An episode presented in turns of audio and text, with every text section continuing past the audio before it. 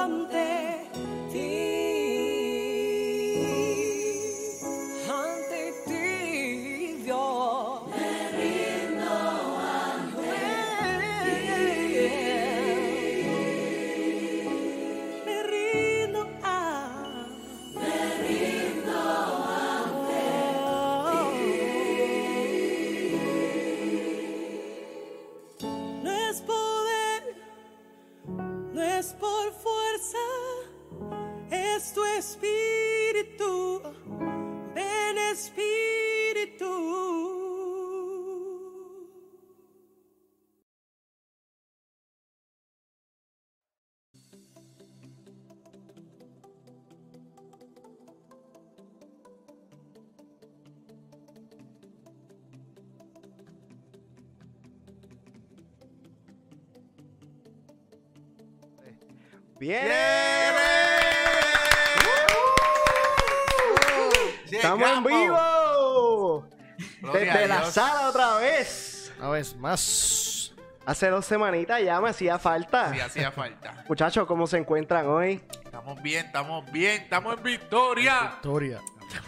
Diandra, no aplaudiste. Diandra, no, vamos otra vez, vamos otra vez. Vamos otra vez, otra vez. ¡Bien! Oye, Diandra nunca aplaude, mi gente. No, no, no, no. Ok, podemos continuar. Tenemos Ok. altas expectativas de lo que Mi gente, bienvenidos a Desde la Sala otra vez. Y Avi, ¿qué, qué yo digo siempre? ¿Cuál es mi frasecita? ¿Cómo empezamos? Queremos darle gracias a Dios, en este, a Dios en esta noche. No podemos empezar sin darle las gracias a Dios primero que todo. Amén. Darle las gracias por permitirnos llegar a ustedes el día de hoy, por darnos la oportunidad de llevar un mensaje y, y- y estar aquí, que ustedes sean parte de esto y nosotros pues estar en este proyecto.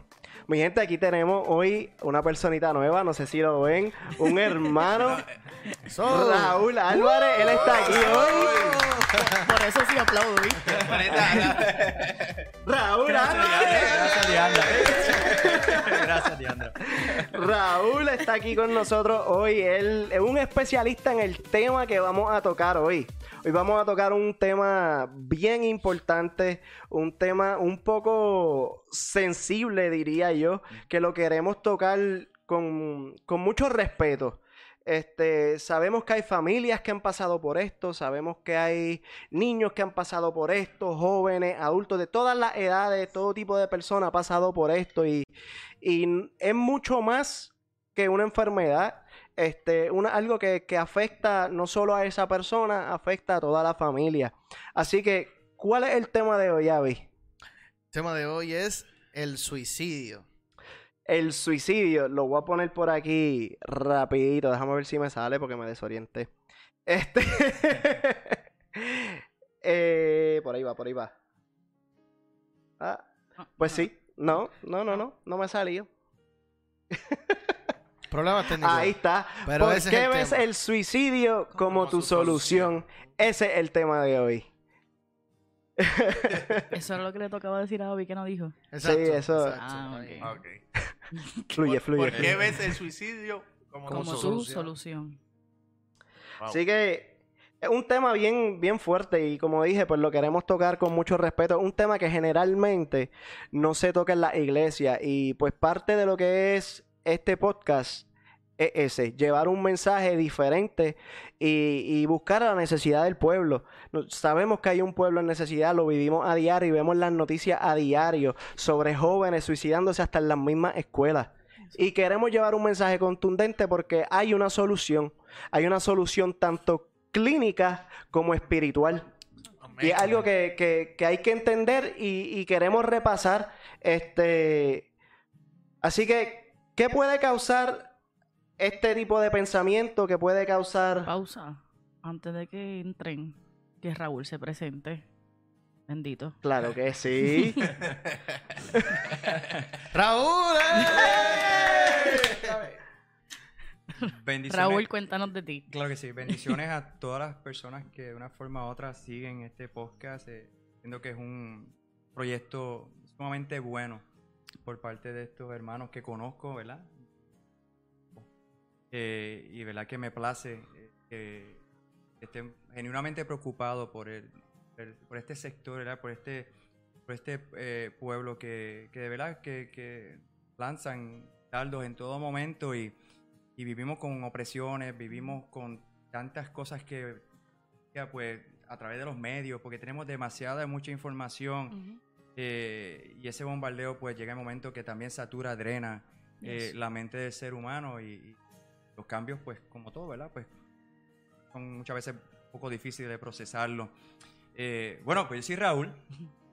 Eh, soy profesional de la salud mental eh, en el área de la psicología y llevo sobre 22 años trabajando en el campo. Empecé en el 98, 1998, Puerto Rico, trabajando en una institución psiquiátrica en pueblo donde yo me crié, ¿verdad? Donde crecí, Grande, Puerto Rico.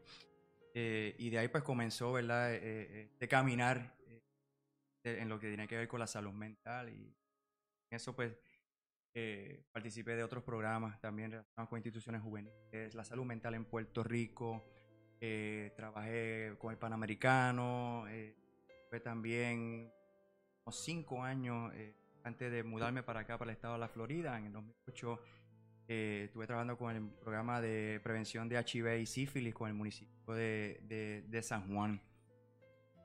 En, perdón, en el 2008, cuando llego acá a la Florida, pues comencé a trabajar con el Departamento de Niños y Familia.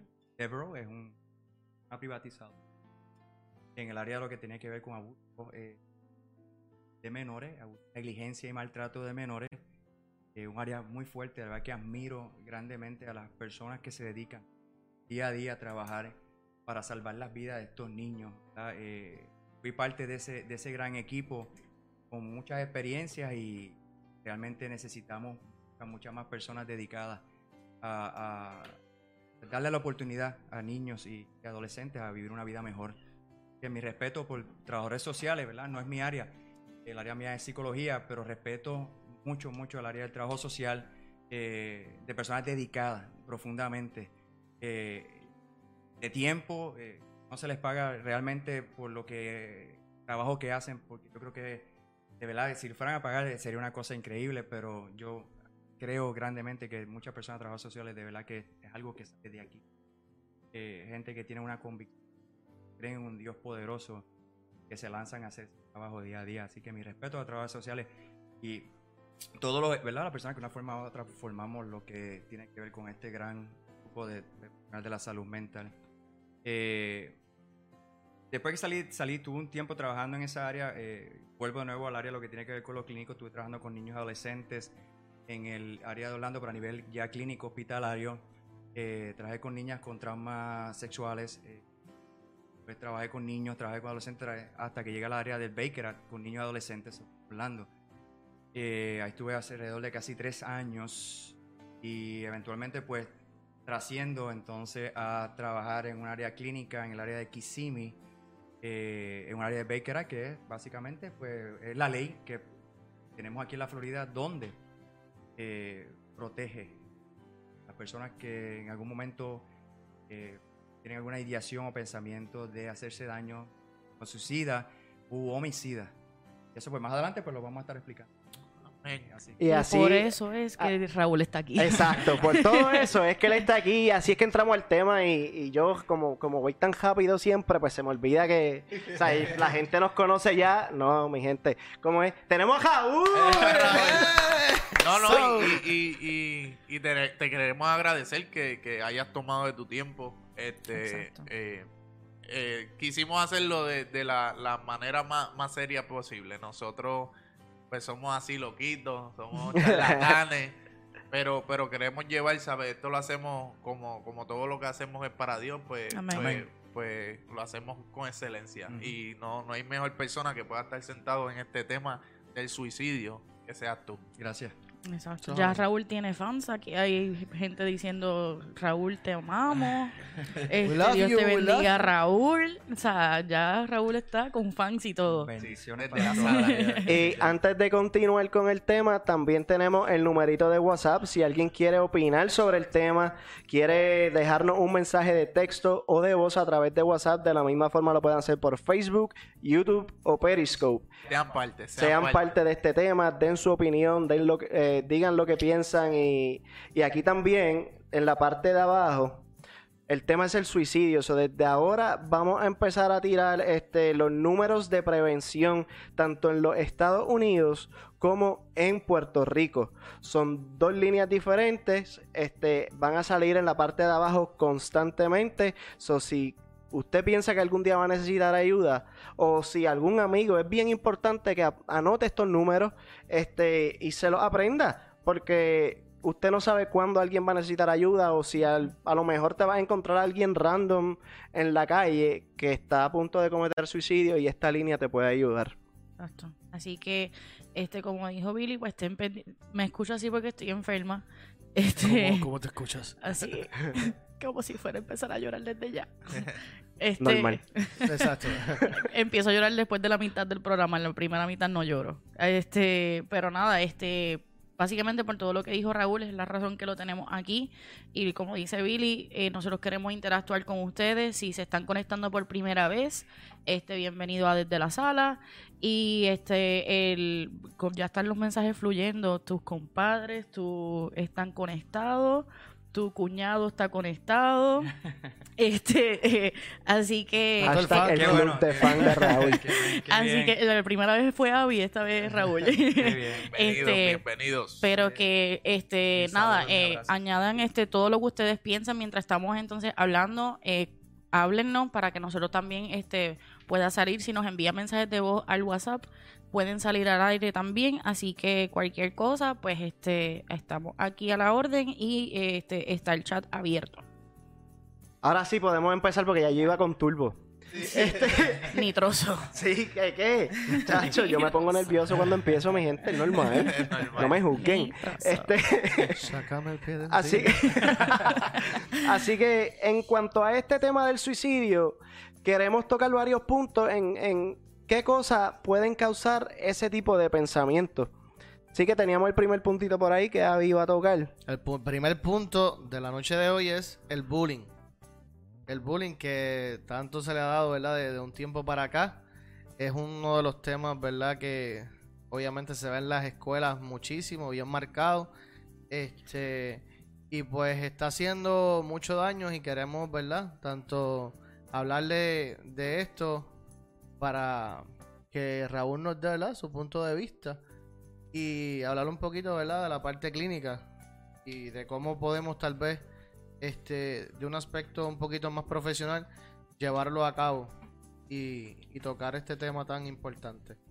Pues yo aquí básicamente, eh, yo saqué más o menos información de la tasa de, de suicidio aquí en la Florida y, para mí buscando la información fue bien, como que bien shock porque me di cuenta que la Florida es el tercer estado, el tercer estado con más tasas de suicidio en todos los Estados Unidos. O sea, Wow. es demasiado.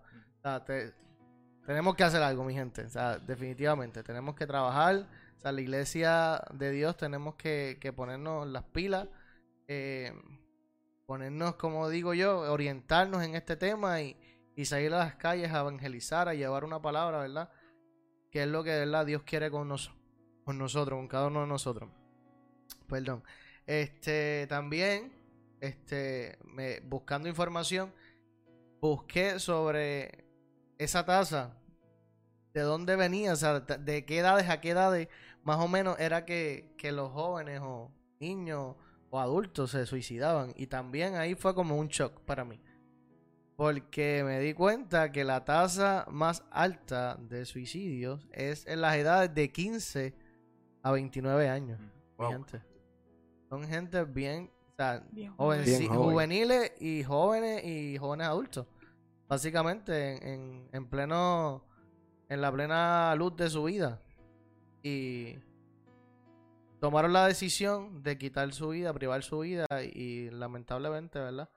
Toda persona que haya pasado por eso, todos tal vez en algún momento hemos pasado por eso, eh, conocemos algún amigo, algún familiar, ¿verdad? Alguna persona cercana que haya pasado por este tipo de, situación. Pero en el caso del bullying, eh, para mí fue uno de los temas que yo quería escoger porque yo creo que todos nosotros de una forma u otra tal vez no se no se diagnosticaba como bullying pero sí en algún momento todos tal vez pasamos eso en las escuelas que era ese acoso y ese tipo de, dinámica de, mensaje ofensivo y a, a- a nuestra persona o a personas, ¿verdad? A nuestras amistades. Ya fuera de una forma de broma o de lo que fuera. Pero al pasar los años fue incrementando el, lo que, el shock o, o- o ese feedback que cada persona lo, lo- lo recibía. Porque yo me acuerdo que cuando yo estaba chamaquito, pues sí, me bulleaban. Eh, mira, el gordito, este, el gondiguita. este. Y no, porque estoy en keto. Que conste, que conste. Pero. Eso no te puedo hacer algo, diga. Eh, sí, también. me gusta, me gusta. Pero sinceramente, era algo que yo decía, wow. Yo sí, en un momento dado, cuando chamaquito, lo pasé. Pero también, producto a eso que pasé, como que me dio coraje, me dio tanto coraje y dije, no, pues yo, yo voy a hacer lo mismo. Y erróneamente, ¿verdad? En la inmadurez de uno de, de nene, pues me ponía a vacilar al otro. O sea, porque era como que una cadena.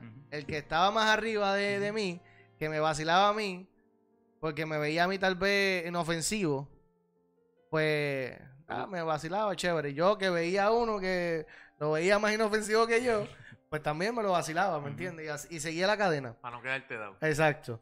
Pero que siempre, al final, pues, siempre terminábamos jugando. Y fuera como fuera, nos vaciláramos, nos diéramos las pescosadas como fuera. De, de una forma u otra, terminábamos en unidad. Y en este tiempo, no se ve eso. Lamentablemente, no se ve eso. O sea, lo- lo- los chamaquitos de hoy en día, los nenes de hoy en día, yo que están bien volados por las redes sociales también, por todo el conocimiento que, que ellos están expuestos. Y es que hoy en día, pues, lamentablemente, los chamaquitos hispanos en las escuelas acá en los Estados Unidos se ve bastante ese acoso, ese, ese bullying. Y, y es algo que es bien triste, porque llega a un punto que es tanto el, el acoso y tanto lo que le dicen al, al muchacho. Estaba viendo ahorita, estábamos viendo ahorita mismo un caso de un niño de 8 años. 8 años. Y el nene decidió privar de su vida. Y es algo que es triste, mi gente. O sea, y bromeamos, vacilamos y todo, pero esto es un tema bien serio y lo queremos, ¿verdad?, llevar con todo el respeto del mundo. Y queremos, ¿verdad?, concientizar a todos esos padres que tal vez yo sé que trabajamos, eh, estamos en 20 mil cosas para sacar a nuestra familia hacia adelante y a veces no nos damos cuenta de que tal vez nuestros hijos están pasando por este tipo de situación. Tenemos que estar bien alerta, porque las alertas sí están. O sea, Ujú. nuestros hijos nos dan alerta. Lo que pasa es que muchas veces nosotros no nos damos cuenta. Hay veces que los nenes no quieren ir a la escuela y tú y se ponen rebeldes, que no, que no quiero ir. Y a veces tú no sabes ni por qué y tú dices, pero esto es, está por, por poca vergüenza. Toma y, vete para el cuarto. Te quedas sin PlayStation. Y muchas veces es producto de este tipo de cosas. Así que, nada, yo quisiera que Raúl no- nos hablara un poquito más de, este, de este tema y que nos orientara un poco más. Sí, eh, um. Hay que ver esto desde la perspectiva de, de- la perspectiva de, de las diferentes generaciones. Como tú, yo también en un momento dado, pues también eh, un chamaquito. Y no era muy alto, no es que tampoco lo sea en este momento. Eh, pero cuando era estaba la intermedia, en la elemental, era un chamaco bajito. Y, con los más grandecitos ven uno bajito, eh, débil, flaquito, ¿verdad? Y, y trataban. Entonces uno lo que hace usualmente dos cosas. O va donde el más débil y uno hace bully, ¿verdad? Para botar el golpe. O si no, entonces pues empiezas a, a hacer el, básicamente el mozalbete del que te hace bullying, ¿verdad? correcto. Eh, porque, porque no quieres que te hagan bullying, sino más o menos que puedes básicamente transar con que pues, me vas a tratar mal, pero por lo menos no, sí, no me vas buscas a- esa aceptación. esa aceptación, correcto. Buscas esa aceptación, entonces pues te ponen pitufo, el enano, lo que sea, y tú lo ves como la cosa más grande, pero ya no me están haciendo el bullying, ¿verdad? Eh, cuando yo me criaba, los mecanismos de manejar el bullying eran muy diferentes. Yo me crié con mi viejo y el viejo me decía, mira, que venga a, hacer bullying. No era bullying, decía, "Oye, va a chaval contigo lo que sea. Si tú no puedes, pues le metes con un palo. Ah, Aquí no se puede hacer eso, mija. la, la realidad es que hoy en día tú no puedes eh, decirle a tus hijos, eh, eh, tienes una situación con un, otro compañero, hoy en día pues el famoso bully, y, y asume a la agresión física porque eventualmente entonces se convierte en una situación tanto para, para la persona que agrede como el que es agredido. Y terminan entonces las cosas no bien. Incluso si una persona agrede a otra persona, eh, y llega la policía, si te, viese- si te viene, perdón, eh, con el law enforcement, entiende que, que la agresividad va al extremo de que ¿sabes? va a terminar ese jovencito eh, psiquiátrica, ¿verdad? Hospital de salud mental para hacerle una evaluación y determinar si, si ¿verdad? o el adolescente tiene la capacidad para poder mantener el control y si no, pues entra entonces lo que mencioné, que es la famosa ley de... Se ve, voy a entrar a la ley de Baker, más adelante le voy a, explicar un poquito qué es la ley de Baker, pero sí se ve en el área clínica 7, 6, 8 gente eh, que llegan, llegan, llegan eh, referidos por las mismas escuelas. Muchas veces yo te puedo decir que dentro de la mía trabajando en el área del BK, eh, la mayoría de los niños que me llegaban eran niños que eran referidos por la misma escuela, por el counselor de la escuela, eh, o el, el- me parece que el resource officer, que, que también que ellos hacen ese tipo de intervención y, y los referían para una evaluación, eh, porque los niños de una forma u otra verbalizaban dentro de la presión, ¿verdad? Que ejerce esto del que ya yo no aguanto más, yo me voy a hacer daño porque esto es constantemente el acoso.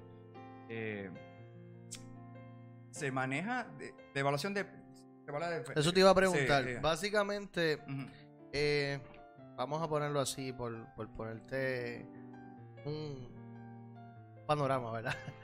Este, ¿por qué la, o sea, por qué es tan diferente? ¿Por qué es tan diferente del tiempo de antes que a veces te bulliaban y pues, exacto, como tú dices, uno buscaba la aceptación del grupo y hacía lo mismo que el grupo hacía, si todo el mundo se tiraba por un barranco, todo el mundo pues, eh, chévere, estamos todos juntos, pero había después en un momento dado esa coinonía y ese bullying paraba. ¿Qué pasa? O, o que ustedes, ¿verdad? Tú como profesional, ¿qué ha, qué ha cambiado en cuanto a eso? Yo digo que tal vez es que los nenes de hoy en día nacieron o sea, agresivos, digo yo, porque es algo que no paran, no dejan, ellos siguen constantemente bulleando y es hasta que te llevan a un punto de, de, de que te quebrantan por completo. Porque básicamente ese es el gol cuando están haciendo bullying. El gol es que tú te sacas por techo y pierdas el control. Sí, mira, eh, muchas veces hay, hay que evaluar tantos factores. Cuando tú tienes un niño que, que hace bullying, tú tienes que evaluar el entorno de la familia. Eh, Realmente los niños que hacen bullying es porque algo está pasando en su familiar. Eh, hay una debilidad que tiene ese jovencito que a la misma forma como tú mencionaste ahorita, que cuando hacían bullying contigo, eventualmente tú buscabas a uno más débil que tú para hacer bullying. Exactamente lo que pasa. eh, ¿De dónde se genera eso? Usualmente Del viene de la hogar. del hogar.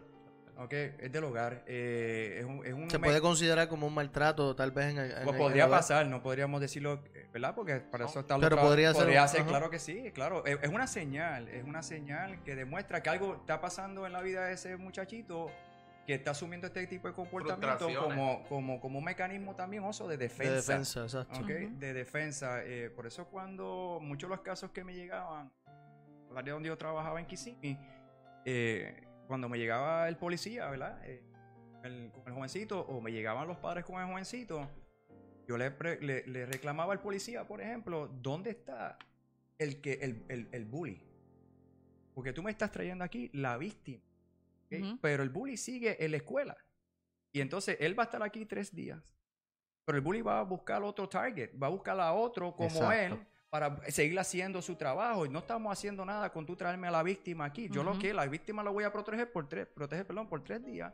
Pero eventualmente va a regresar a ese entorno. ¿Dónde está el victimario, por decirlo así? La persona que es el que está ocasionando el bullying. Ese es el que yo necesito sentarme con él, hablar con él, entrar en su vida para entonces ver si realmente de dónde sale el problema, si es en la familia. Y muchas veces cuando tienen la oportunidad de hacerlo, se abre la caja de Pandora y es cuando muchas veces nosotros los profesionales, porque trabajar niños, perdón, los niños y adolescentes, más aún en el estado de la Florida, donde aquí hay mucha protección, DCF es muy, muy, muy cuidadoso.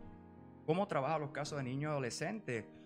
Yo le explico a la gente, DCF puede ser muy, muy, muy bueno, pero tienes que tener en cuenta porque son muy, muy, muy estrictos en sus formas de trabajo Ujú. y eventualmente si tú no haces lo que hay que hacer, puedes caer en un caso. O sea, eh, puedes caer en un caso con DCF. Eso, eso es una de las cosas que yo quería traer porque una de mis preguntas era esa. Si la persona que, que es básicamente lo que yo llamaría como el agresor, Ujú. Viene alguien a, viene, tiene un paciente que intentó suicidarse, tú, como dijiste, lo protegiste por par de días, pero ¿qué pasa con esa persona que, que el agresor? ¿Qué pasa con esa persona que sigue todavía pues haciéndole lo mismo a otra persona y causando pues ese, ese malestar? Al final, cuando este joven o esta persona o adulto salga de, de, de esta ayuda psicológica, esta ayuda espiritual, esta ayuda que tiene, esta persona va a volver a hacer lo mismo. Correcto. No, no- hay, no hay ley que, que- no hay una ley que es, ok, eh, pasó que, que el, el niño lamentablemente se, se quitó, se, se quitó la vida por causa de- de- del bullying de, de este de, de este otro niño. No hay ley que, que, que Ley, ley como tal, eh, como el acto de suicidio. o qué acto- acción Sí, toma. exacto, como el acto es un acto voluntario. O sea, yo te puedo estar. El acto de suicidio es un acto voluntario, ¿verdad? Claro. Eh, tener las presiones que puedas tener y es un acto voluntario y, y no justifico el, el- el comportamiento de la persona que puedan promover que otra persona tenga esos pensamientos. Eh, no conozco ningún, ni he, ni, ni he oído ni conozco ningún caso que haya ido a un tribunal de que una persona esté acusada y presa porque le hizo bullying y la otra persona atentó contra, contra la, la vida. Te pregunto, Raúl, eh, porque acabas de, estabas diciendo hace un ratito que a ustedes le da La tengo próxima. que, que ustedes le dan tres, o sea, usted está tres días con el, con el, o sea, con el victimario, o sea, básicamente. Tres días nada más. No, estamos con la víctima, tres Con días, la víctima. Con la víctima, Por con eso- el, que- el que le hicieron Ah, bullying. que con el que le hicieron bullying. Ujú. Tres días. O sea, yo considero que tres días es muy poco. O sea, ¿qué tipo de adicional de eso? Una vez sale de, la, de, de, de las manos de ustedes. ¿qué tipo de plan Sí.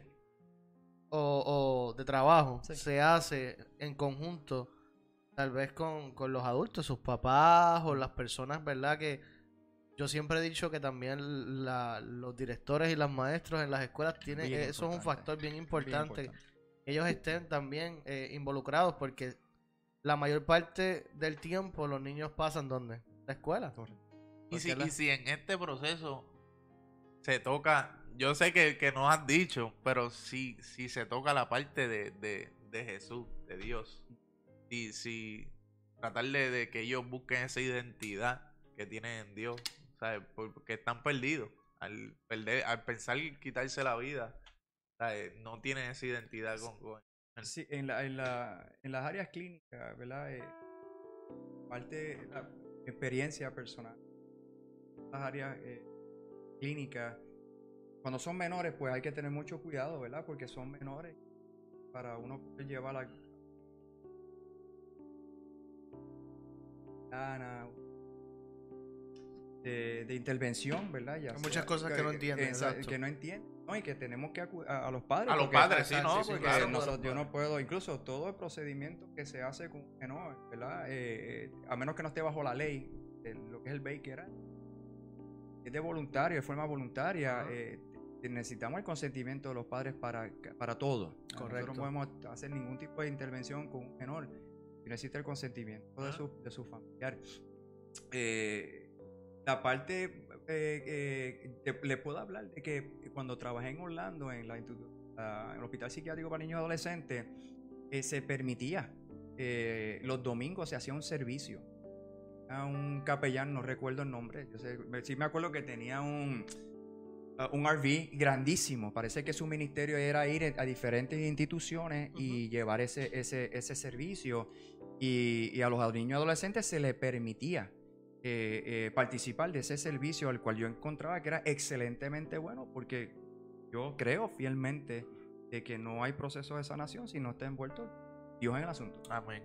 Dios en el asunto. Pero cuando son áreas de, de- es un área más residencial, es un área donde pues no, no sales a la comunidad, pues se te va, te, te tiene que proveer, ¿verdad? De todo lo que tienes en la, en la- en la sociedad dentro de, de- de- de la institución, la facilidad como tal.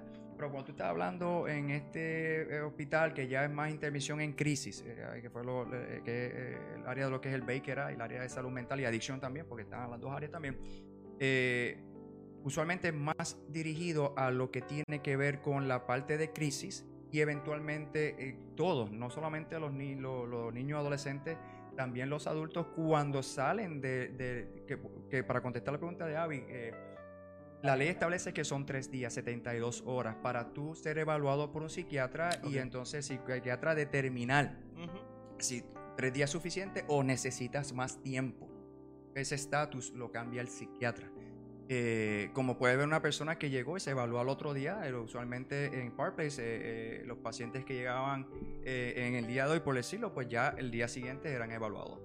Y el doctor pues determinaba entonces, basado en esa intervención, cuánto tiempo iba a estar ahí.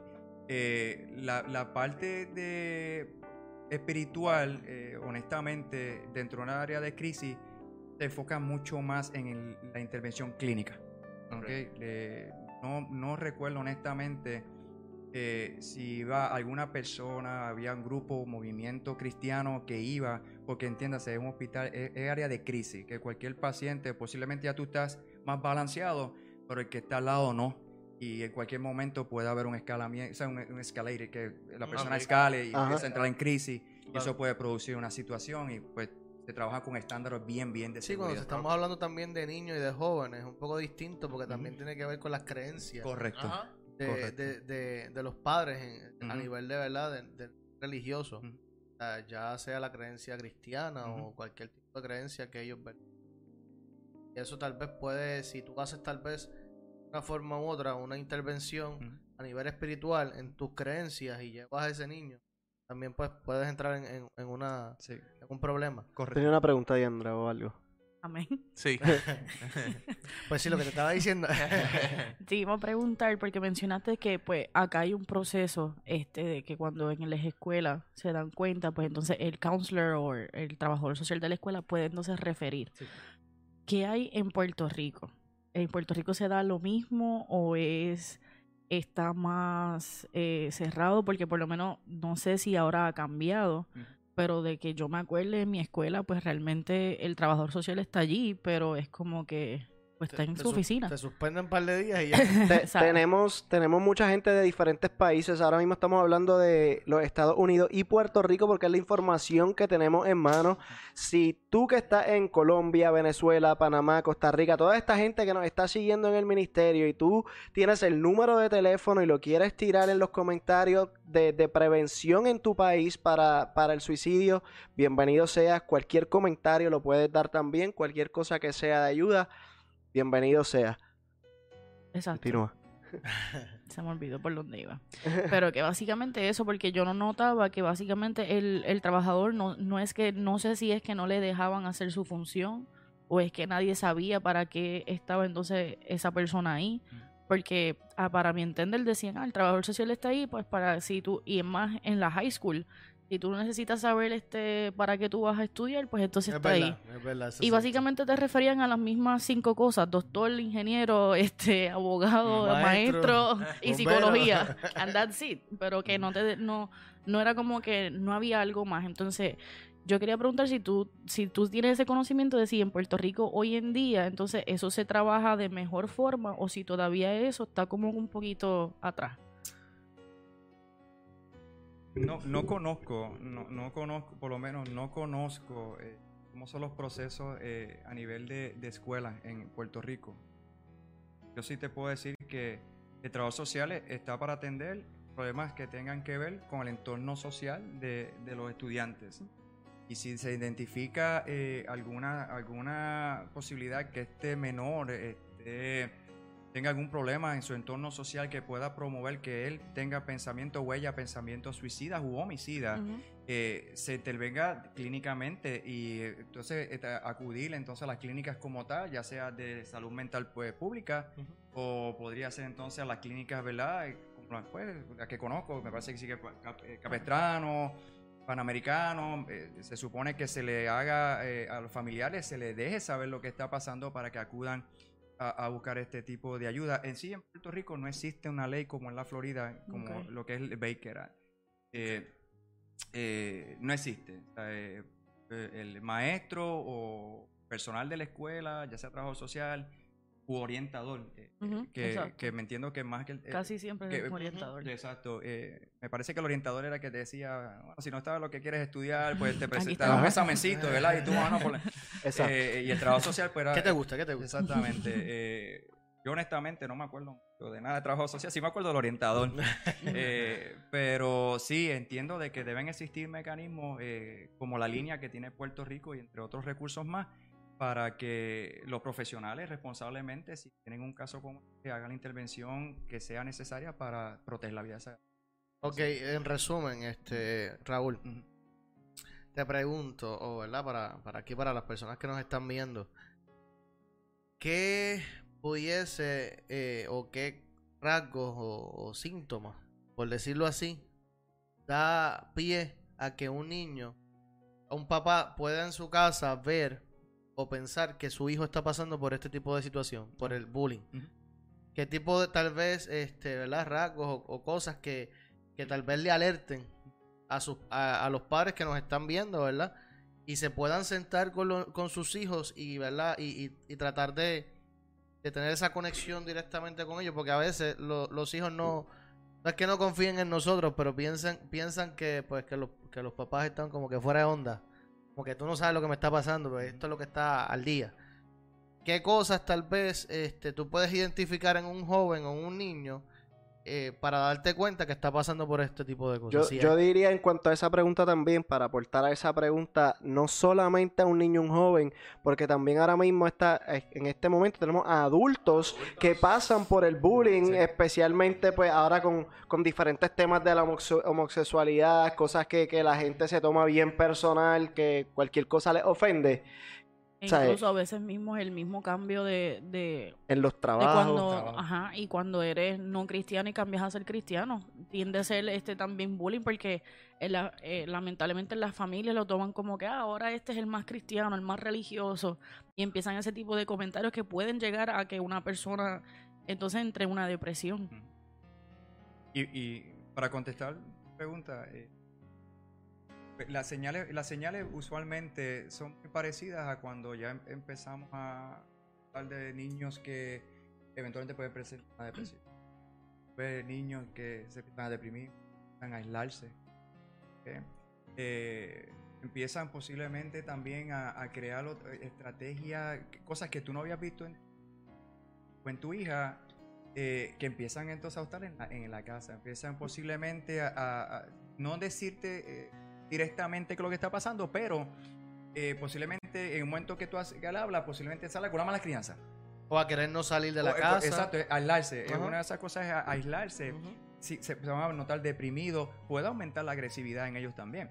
El no comer tal Eh, vez. puede también. ser otro, otra sintomatología también, el no comer. Aquí yo tengo síntomas de, de eso mismo, que era la parte que iba a tocar de, de lo de la depresión. Y tengo síntomas que dice estado de ánimo irritable o bajo la mayoría de las veces, dificultad para conciliar el sueño, exceso de sueño, cambio grande en el apetito o a menudo con aumento de pérdida de peso, cansancio y falta de energía, sentimientos de inutilidad, eh, odio a sí mismo y culpa, dificultad para concentrarse, movimientos lentos o rápidos, inactividad y retrai- retraimiento. de las actividades usuales, sentimiento de desesperanza y abandono, pensamientos repetitivos de muerte o suicidio. Correcto. Suicidio. suicidio. you got it, you got it. La- Llegué, la- llegué, llegué. una, una de las cosas que, inglés, afecta inglés. mucho esto también tiene que ver con la autoestima. Eh, Exacto. La, la, eh, precio de, de este, de esta persona por lo que vale, por lo que es como humano. Eh, pero yo siempre le exhorto, exhorto a, lo- a los padres, porque muchas veces los niños, igual que los adolescentes, tragan. Y, son muchas veces muy difíciles que te digan las cosas. Pregúntenle a sus hijos los días cuando lleguen de la escuela, ¿cómo te fue el, día de la escuela? Hablen con sus hijos, saquen 15, 20 minutos, media hora, eh, hablen con sus hijos. Traten de mantener eh, eh, esa, esa relación, ¿verdad? Sabemos que vivimos tiempos complicados, de mucho trabajo, pero si no lo hacemos nosotros, lo va a hacer la, ta- la computadora, lo va a hacer el teléfono. Eh, eh, y, y créanme que lo que pasa por aquí, lo que pasa por allá, jamás ni nunca va, va a sustituir lo que uno realmente puede hacer por nuestros hijos. Y si lo hace, no va a ser de la mejor forma muchas veces, porque se tejibesan mucho lo- los mensajes cuando pasan a través de, de estos medios, que me parece que uno de los temas eventualmente. Pero si usted nota algún comportamiento inusual en sus hijos, pregúntele. Mira, y la, y la depresión, ¿sabes? La depresión se transmite ah, muchas veces de padres a hijos. O sea, eh, eh, a los genes, los comportamientos, eh, lo que ellos aprenden del hogar, nosotros, eh, como padres, tenemos que modelarle a nuestros Sí. hijos. Si nosotros, e- ellos van a hacer lo, que, lo que nosotros hagamos, más cuando son, son pequeños. Y, y más aún cuando nosotros somos cristianos, desde ahí que empezamos a ministrar, ¿sabes? Eso, eso son la- las primeras prédicas de nosotros. O sea, nosotros, ¿sabes? Si queremos salir al mundo, tenemos que primero tener nuestra, nuestro hogar, nuestra casa en orden. O sea, nosotros tenemos que modelar desde ahí. Este, hay mucha gente, porque, síguelo con, con- con el punto de, de depresión, porque ya que estamos en esa, este, que, que como tú dices, es algo que lo- lo- los niños jóvenes adoptan de sus familiares, de sus casas, es algo que, que lo han visto ya tan repetitivo en sus padres, que tan pronto están creciendo ya dicen automático, tengo depresión, ellos mismos se diagnostican y empiezan a encerrarse, empiezan a tomar cierto tipo de actitudes, todos esos sínto- síntomas se ven proyectados en estos jóvenes. So, en cuando, cuando tú ves un caso así, ¿es pertinente tratar tanto al padre como al niño? ¿O, cómo, cómo se lleva a cabo ese tipo de...? Se, trata, bueno, se trata individual, ¿verdad? Eh, hay, hay dos tipos de educación. La, educación, bueno, hay, hay- diferentes formas de educación, ¿verdad? Pero la educación, las más comunes o las más... Las dos áreas más comunes de educación sería la educación informal o la formal. La educación informal es la, entonces la, la desarrolla en tus primeros años de vida, que es la que tú ves en tu casa. Valores, moral, ese tipo de cosas, ¿verdad? Eh, y eventualmente cuando vas entonces a la escuela, la educación formal, que es la ciencia español, matemática y todo ese tipo de cosas, ¿verdad? Que empiezas entonces a aprender para entonces eventualmente convertirte en una persona productiva y, y poner eso en, en beneficio de la sociedad, claro. Eh, si tú tienes, una, un, tú tienes una, una- un entorno familiar en donde, en donde el padre tiene una depresión, ya sea porque en un momento dado tenía un trabajo y de momento ese trabajo está pasando actualmente, después del huracán María, mucha gente perdió trabajo y tú tenías unos estándares de vida y de momento estándares de vida cambiaron totalmente. Pasó en el 2009 cuando aquí hubo el decaimiento en la economía, donde personas tenían inversiones y las inversiones cayeron, gente se suicidaron cuando vieron que tenían tanto dinero y después el dinero se le fue y la gente quitándose la vida. Eh, eh, pensé que se había ido la voz, Ah, así, no. pensé, pensé por un momento que se dice, "Ups, su- eh, quité la música. Eh, eh, si eh, si en, en el entorno familiar tenemos una persona presentando síntomas de depresión, definitivamente va a afectar el resto de la familia. Exacto. ¿ok? La, la va a afectar. ¿Cómo puede afectar esto? Eh, se trata individualmente. Ahora, como dice Billy, si tú lo que estás viendo es un comportamiento en todo momento y nos pasa a nosotros, ¿verdad? Yo, puertorriqueño, en donde pues, ¿verdad? Conozco mi cultura bastante bien, eh, ¿verdad? Y, y- y muchas veces pues tenemos gente con unas depresiones eternas, eh, clínicamente. Con los- Ay, benditos eternos. Correcto, sí. Y, y, ¿verdad? Eh, hay condiciones, hay condiciones, ¿verdad? Eh, pero clínicamente está probado con una- un manejo de una depresión, medica- medicalización si es necesaria, y, y psicoterapia, eh, consejería, uniendo todos los elementos, ¿verdad? Tiene, tiene una gran posibilidad de que se cure. Estamos hablando de pasar la página y empezar una vida nueva. Claro. ¿ok? Eh, pero hay eso es otro tema, ¿verdad? Que pues personas pues, traen este tipo de condiciones que pues, tienen con beneficios secundarios, este, pero eso es otro tema grandísimo que no quisiera tocar en este momento. Eh, de verdad, honestamente. Y, y entonces, pero, pero sí, podría pensar este joven este, eh, eventualmente de que como vio a su familia, que en este tipo de situación, ah, yo lo tengo, yo soy con mi papá, yo tengo lo mismo, claro, pues que eso fue lo que modeló. Claro. Ujú. ¿ok? Eso fue lo que viste en ese momento, pero no necesariamente cuando se evalúa clínicamente, puede ser que sea una Sí, depresión. porque el, tra- el trauma puede ser por Es- distintas cosas. Es diferente, ¿sabes? Claro, Claro, lo- totalmente como muchas veces yo le explico a las personas, depresión igual que las ansiedades tienen nombres y apellidos, y ahí es que nosotros tenemos. Claro. Otro punto Paréntesis. que... Ok, mete Sorry, mano. paréntesis. Es que hay personas comentando y no les hemos hecho caso. Este, no sé por qué no veo todos los comentarios que estaban antes, pero sí vi que Karina estaba conectada desde el trabajo. Saludos, Karina, te extrañamos mucho. Ella es la que usualmente nos arregla el set y se encarga de que todo Y esté maquillaje y eso. Sí, Gracias, sí, hoy, hoy estamos Y- brillosos. Y, y no está. Este también eh, Brenda Liz Soto Este, nos dice, les felicito por el programa, Dios les bendiga, un tema de mucho interés. Nosotros como pastores de jóvenes tendremos este tema con nuestra juventud Faith Squad de la próxima semana. Soto y. Leonel Rivera. Ellos son- Exacto. Esos son mis cuñados. Exacto, Vamos- sus Sí, cuñados. son mis Vamos a cuñados, orar por bendiciones. eso, para que, que las personas, que los Un, jóvenes te- que un vayan... tema bien necesario en cuanto, en cuanto a jóvenes se refiere. Exacto. Este, y eh, María Serrano dice, amén, un tema muy necesario, los felicito, Dios los bendiga. Eh, Manuel Morales, excelente tema, los felicito. Hoy en día las iglesias deben de estar preparados para todos los temas y saber cómo ayudar. Amén. Y ese es nuestro propósito.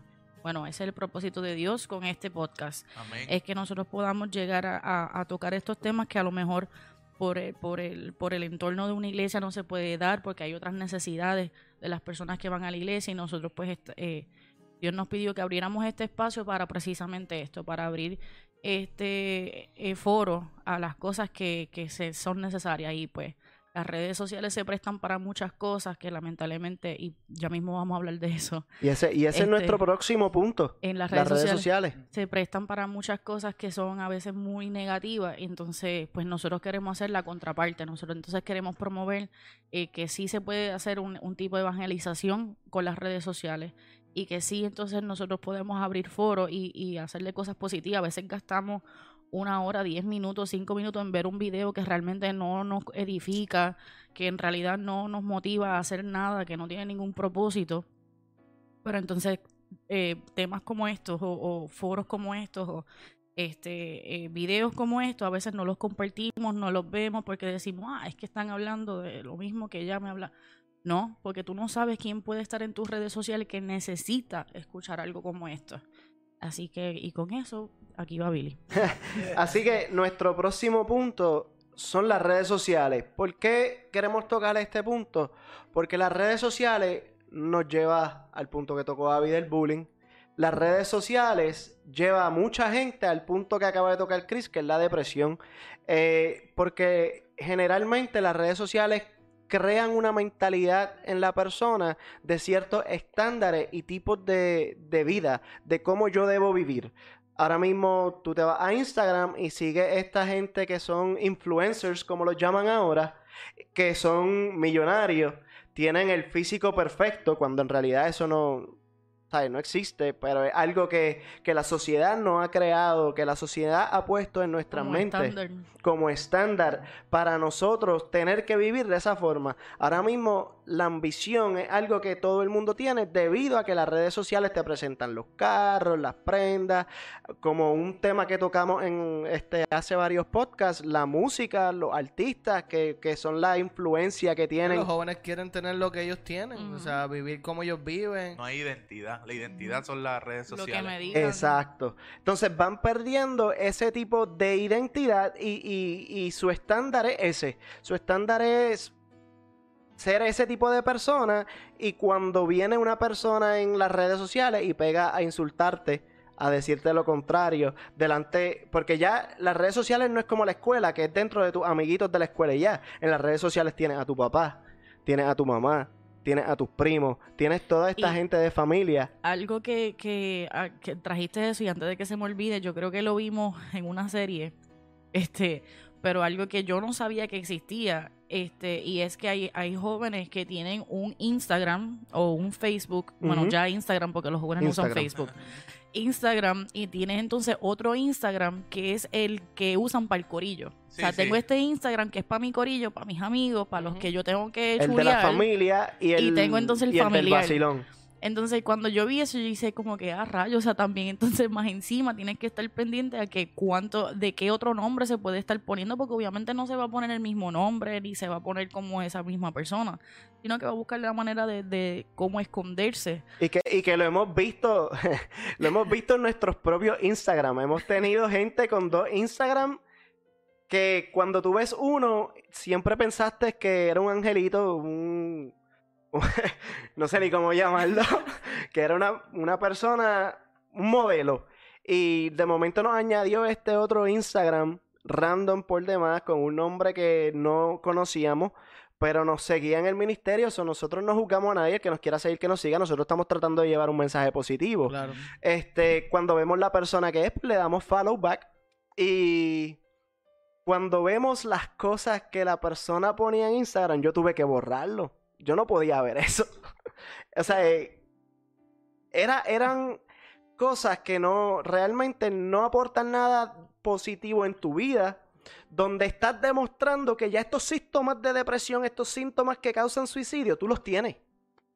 Y, y no queremos ser parte, no queremos ser parte de eso. Nosotros no que- queremos llevarte un buen mensaje, queremos llevarte algo completamente positivo y que vaya a cambiar esa mentalidad de, de ser la persona que ves en internet a que seas tú, a que tengas tu propia personalidad y que no tengas miedo de ser quien tú eres, que son cosas que te llevan a esa mentalidad de suicidio.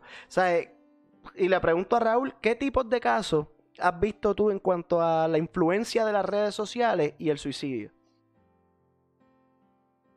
Así, así ahora, ah, bueno, eh, en relación con, lo que tiene que ver con el suicidio y las redes sociales, es que es, es más accesible, es más accesible tú entrar a tu teléfono y, y- y pedir opinión a que sea, ¿verdad? Tú escribes comentarios y tienes un millón de personas haciéndote un comentario, muchas veces comentarios muy positivos, muchas otras personas con muchos problemas, que problemas realmente de salud mental, morboso, que le entretiene ver cómo Sí, que son personas... sirve, como básicamente serían sirve de acoso. o sea, Esa- porque es acoso cibernético. Porque si hay alguien que pone en, los, en, en el estatus, tengo ganas de matarme, y vinieron 28 personas a decirte, hazlo, pero ponlo en vivo para Eh, verte. ponlo en vivo o, o tú tienes un pensamiento de que me quiero quitar la vida y tú lo pones en, no sé, YouTube o lo pones en Google y te va a aparecer 40 mil páginas donde te dice cómo hacerlo, vete.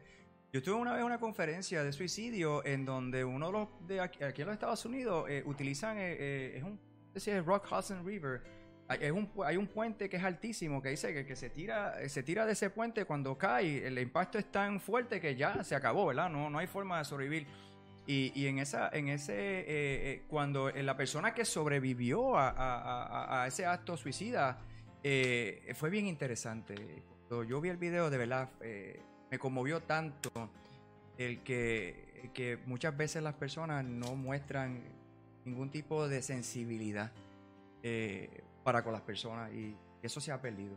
Se ha perdido, en- en- en- se ha perdido como, como entes sociales que somos y se ha perdido muchas veces también en las áreas clínicas. Vemos los, los pacientes como pacientes. No solamente en jóvenes ni Eh, en niños, en también niños, en sí, y adultos. adultos, en estos días yo estuve viendo un video que era dentro de un tren y, y creo que un, un muchacho le ataca a un señor o un viejito sí. en una esquina y le empieza a meter patadas y puños y la gente grabando. ¿sí? O sea, en vez de realmente tomar acción y, y separarlo, como que hello. yo, yo, en cuanto a eso, yo siempre, yo creo que yo te lo mencioné a ti, este, que yo nunca he entendido estos videos que, que se postean de, de pelea. Yo nunca he logrado entender cómo hay tantas personas rodeando estas dos personas que están peleando y nadie se mete a hacer nada. Yo nunca he podido con ese tema, nunca he entendido cuál es el fondo este, de eso. E incluso hace poco, este, una Puerto en Puerto Rico fue, ¿verdad? El video este de una madre que se metió a poner a su hija a pelear como si fuera gallo de pelea. La- y la O sea, procesaron. a Y ya la las, ga- procesaron. las- hasta las peleas de gallos ya no existen, o sea, ya las, las quitaron. Pero entonces tenemos esta señora promoviendo a que su hija, y como, ah, no, échense en todos palos porque yo voy a la mía. Y la puso a pelear. Sí, y que nadie se meta, que nadie se o sea, meta. nadie se meta. Entonces, terminaron entonces, este, la mamá, ¿verdad? La, la, la eh, no sé si estuvo presa Sí, o... no, la metieron presa, ella la procesaron. sí. Exacto, o sea, so, entonces estamos hablando de que estamos viendo y como tú, no sé cómo número uno te puedes estar ahí sin hacer nada. Yo en mi escuela una vez, este, llegó el punto en donde un niño, eh, donde uno de, no- de los, los jóvenes se lo llevaron en ambulancia, o sea, de que el tipo casi muere por, por una pelea. O sea, yo no entiendo cómo tú puedes ser número uno, parte de los que se quedan allí, y número dos, el que esté grabando para después ponerlo en las redes sociales. Porque es lo que Eh, vende. no, Exacto, Es lo que vende. El, morbo es lo que está vendiendo y buscan los likes y, y los follows, ¿me entiendes? Que, que los sigan. Eso es lo que están buscando porque de una forma u otra se están dejando influenciar por lo que por lo Que- ven en las redes sociales. Volvemos, no, no, que es no lo hay que es lo que están consumiendo ahora mismo.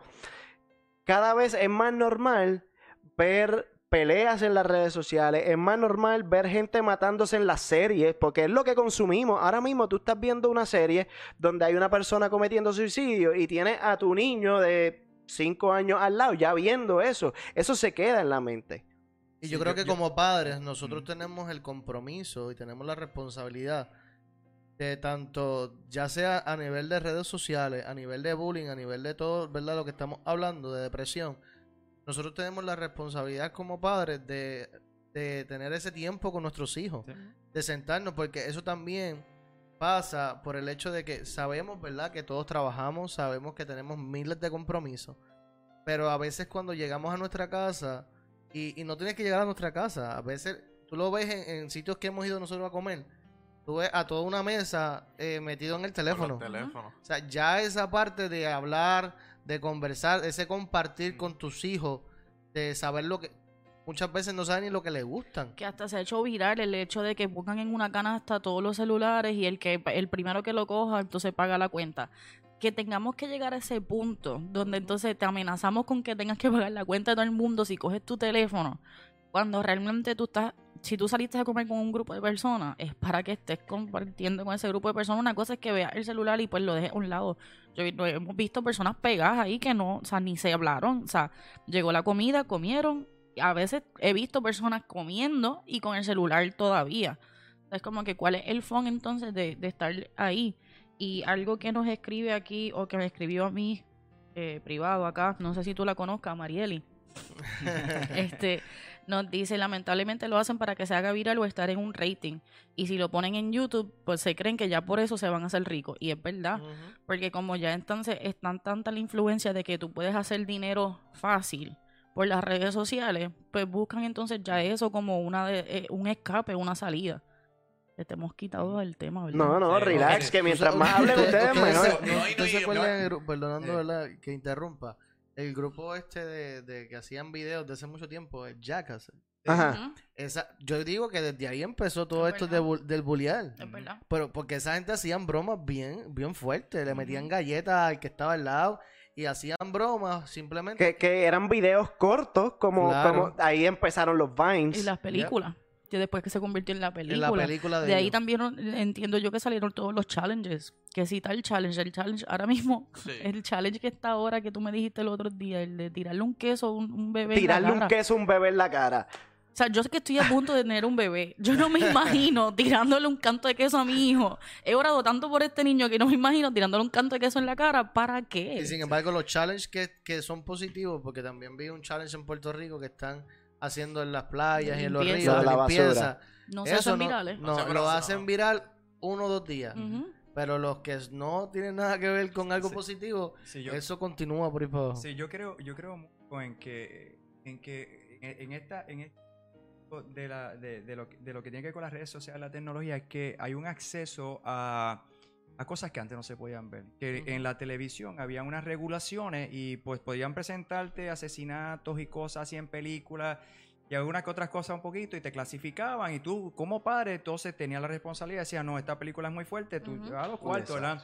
Pero ahora no, ahora, ahora eh, la televisión no se usa en la casa, porque básicamente todo se ve a través del teléfono o de la tablet o de la computadora. ¿Y qué pasa? Aquí no hay filtros muchas veces.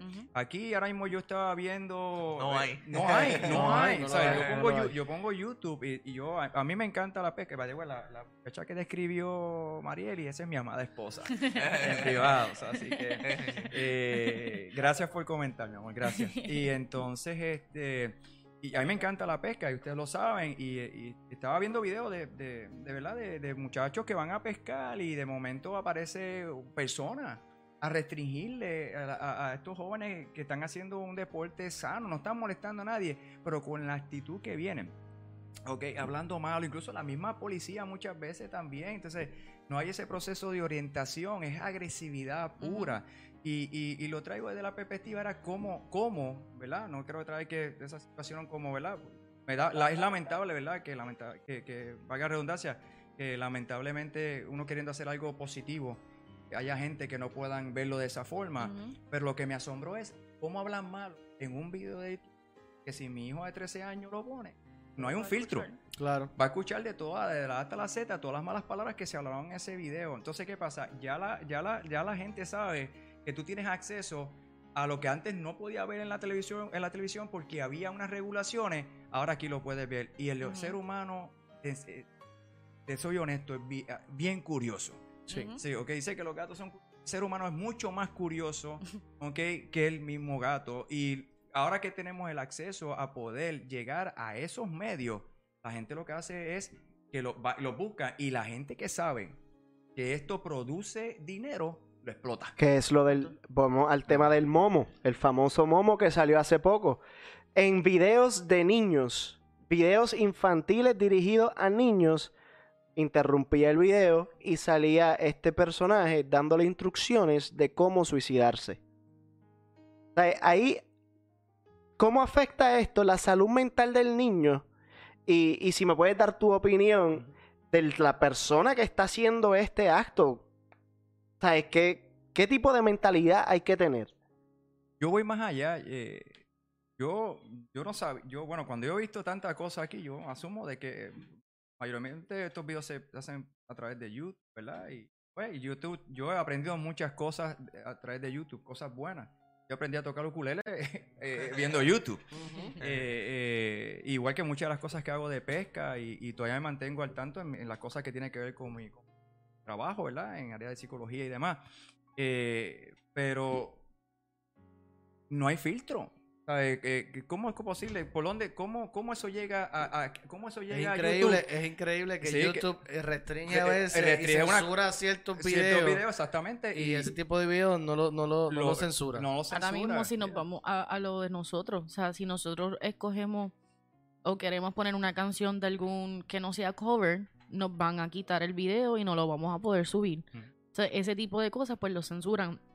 Hace poco, no, por poco nos quitan los videos del podcast porque no teníamos el logo adecuado Sí, de sí, ver los, logos diferentes desde el podcast tuvimos. pasado Un para acá. Los tuvimos, Pues- tuvimos que cambiar porque si no, los decían como que ese no es el logo de nosotros, tienen que quitarlo. O sea, por esas cosas, pues sí, entonces están pendientes, pero y, y más allá, hace cuando yo fui a Puerto Rico la última vez que vi, yo no yo no veo las noticias, no me gustan, no aportan nada significativo para mi vida, por lo tanto yo no lo veo. Pero en mi casa se ve. Entonces estaba tele, eh, algunos, no sé cuál de las noticias, y antes, yo me acuerdo que cuando era este las partes que enseñaban el cuerpo, pues te lo enseñaban de lejitos o te lo ponían como que con cuadritos o qué sé yo. No, y ahora te lo enseño. Ya te enseñan la sangre por donde salió, por donde entró, por donde está la bala, donde todo, o sea, de una manera súper Que para mí morbosa. de niño eso era un trauma. Yo vi un muerto una vez, eh, cuando era chiquito, que pues lo habían atropellado en plena carretera y mi papá se paró porque estaba el muerto, lo acababan de atropellar. Y yo vi que le faltaba un canto en la cabeza y la sangre por todos lados, y yo me, yo me traumé, pero te lo juro que me traumé por meses. Traumado. Pero es que nosotros, ¿sabes? Y, y vamos al tema de, de, la- de las redes sociales.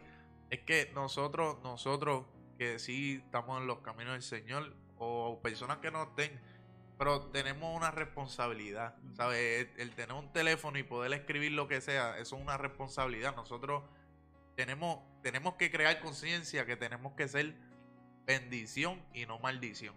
Porque lo que yo pueda escribir afecta a, a, a esas Con calma personas. que se lo tenemos para otro. Sí, sí, este, está ahí. Corta, corta. Por- por- por- por- está ahí, está ahí. o sea, te- tenemos que ser de bendición, o sea, y, y eso es una responsabilidad y pues queremos crear conciencia. Yo le. Porque estaba. y en relación con las redes sociales, yo voy a traer un caso de a mí manejar. Estaba en el área y fue una joven, 16 años, llega una crisis. eh, llega la crisis cuando el policía, yo hablo con el policía, él lee el statement. Cuando yo leo el statement es que eh, tu novio, eh, momento dado, podías grabar, mismo te podías grabar con un video mientras tú estás hablando. ¿ok? Y ese video eventualmente cuando paraba, como que se disparaba y, y llegaba, no recuerdo exactamente cuál era la aplicación, pero pasaba. Y el statement fue que este jovencito, aparentemente, su novia, eh, la muchachita que llevaba a nosotros, habían terminado y él grabó un video exactamente en su cuarto. Eh, va a su closet. amarra una soga alrededor de su cuello y, perdón, y, y comete suicidio. Y, le- y el video le manda directamente a ella. ¿Ok? Eh, No, es- es- creo que no se escuchó. El, el, el, repítelo si puede otra vez. Un poquito más duro acá porque acá no. Sí, fue que le, di- le di el micrófono, perdón. Eh, eh, eh, el video, cuando yo leo el statement, yo le digo, le, le- tienen el celular de la, de la joven, eh, yo le pido eh, autorización al oficial para ver entonces el material que, de lo que estamos hablando y cuando yo eh, pongo el video que este joven le había enviado, exactamente era diciéndole la razón por la cual él se iba a quitar la vida. Y mi gente, se ve todo gráficamente, el joven en su closet, llorando, depresivo, ar- arrollándose la, la- soga en el cuello y de momento tú lo que escuchas es cuando él mismo se lanza, escuchas a, a todo así, así de morboso como así fuimos fue el video y se suicidó grabando y enviándoselo a la joven directamente a su teléfono.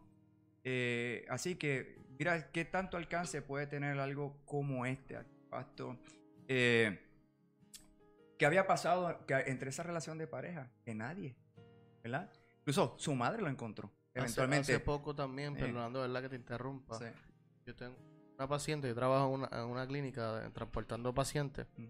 Y tenía una paciente que me estaba diciendo que su hija, que es enfermera, eh, tuvo un caso.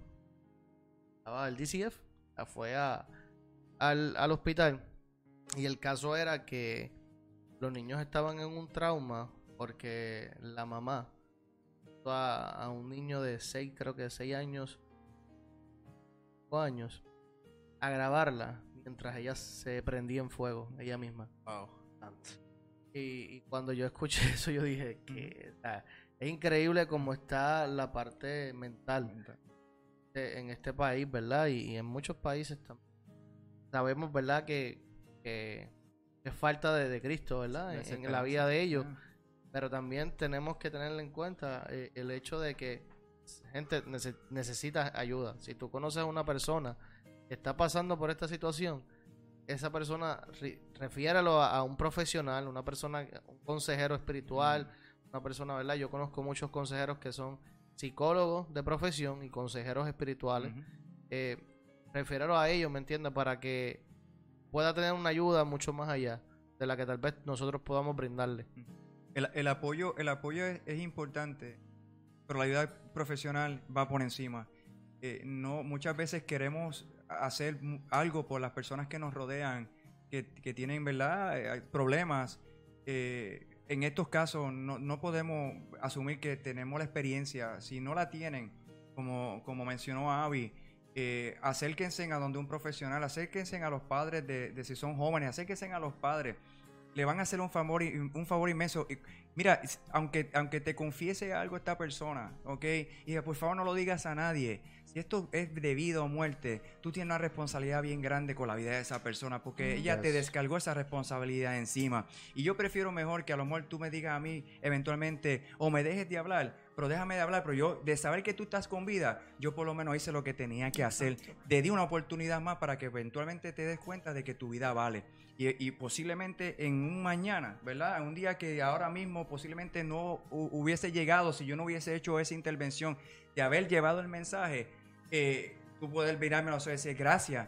Porque gracias a lo que, por lo que tú hiciste, hoy en día yo soy lo que soy. Hoy en día yo puedo decirle a la gente que por mi experiencia, que lo que yo viví, vale la pena llevar el mensaje y decirle a la, a la persona más cercana, busque ayuda, eh, llévenla a tal sitio, temo por su vida. Eso, eso es un acto genuino de amor.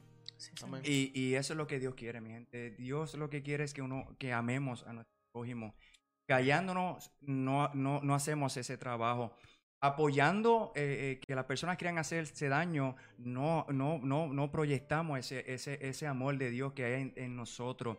Esto es serio. Mm. Es serio tanto para la persona que tiene la ideaciones o comete el acto suicida, como los efectos colaterales, que son todas las personas que de una forma u otra rodean a esta otra persona, porque esta persona se fue, pero queda entonces todas las otras sintomatologías de, en los... ¿Y por qué tu vida vale? Porque tú tienes un propósito Amén. en Cristo. Amén. Sí. Por eso, o sea, tu vida vale demasiado porque que Je- Jesús murió en la cruz del Calvario por ti y por mí. Mm. Porque tú tienes un propósito grande.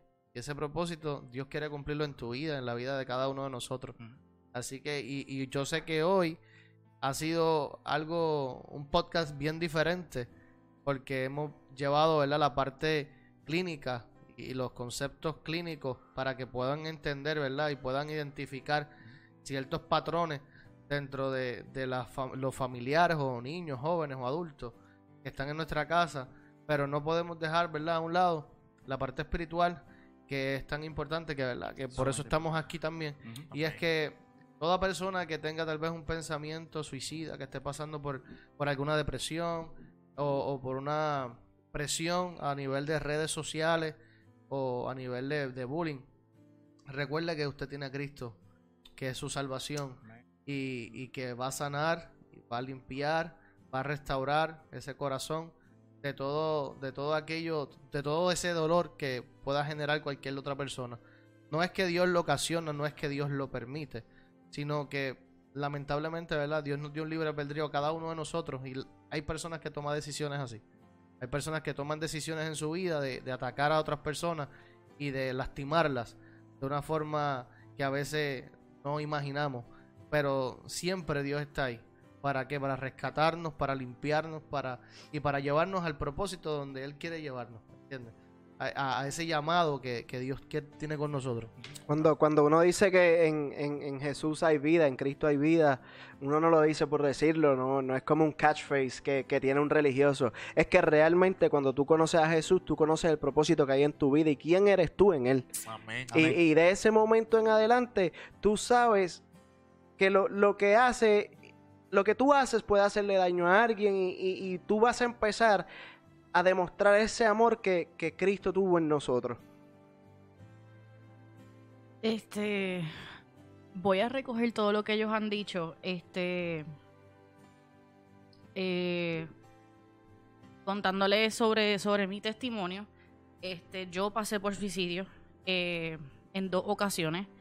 Eh, en mi caso era un conjunto de todo. Era un conjunto de que yo me había mudado de Miami para Puerto Rico a los 11 años. Este, acá cuando yo estaba creciendo no se veía mucho el bullying, acá por lo menos. Llegué a Puerto Rico donde el bullying es...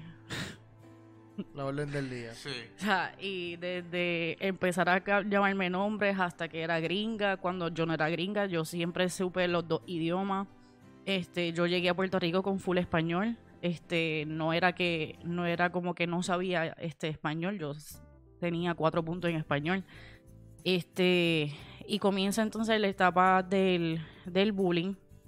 Luego de eso, comienzo obviamente a, que me sacaron de mi entorno, de mis amigos, de lo que yo había crecido, de lo que yo conocía, a llegar a un lugar donde yo no conocía a absolutamente nadie. No conocía ni a mi familia, porque la familia mía que, con la que yo había crecido, todos vivían en Miami. Este, so, fue un cambio radical. Después también yo estuve, par de- yo creo que casi, no sé si fueron como seis meses o algo así, estuve sin mi mamá, yo estuve quedándome con mi abuela y aunque yo me crié este, con mi abuela, pues ahí estaba full con, con abuela y abuelo, o sea, no estaba mami.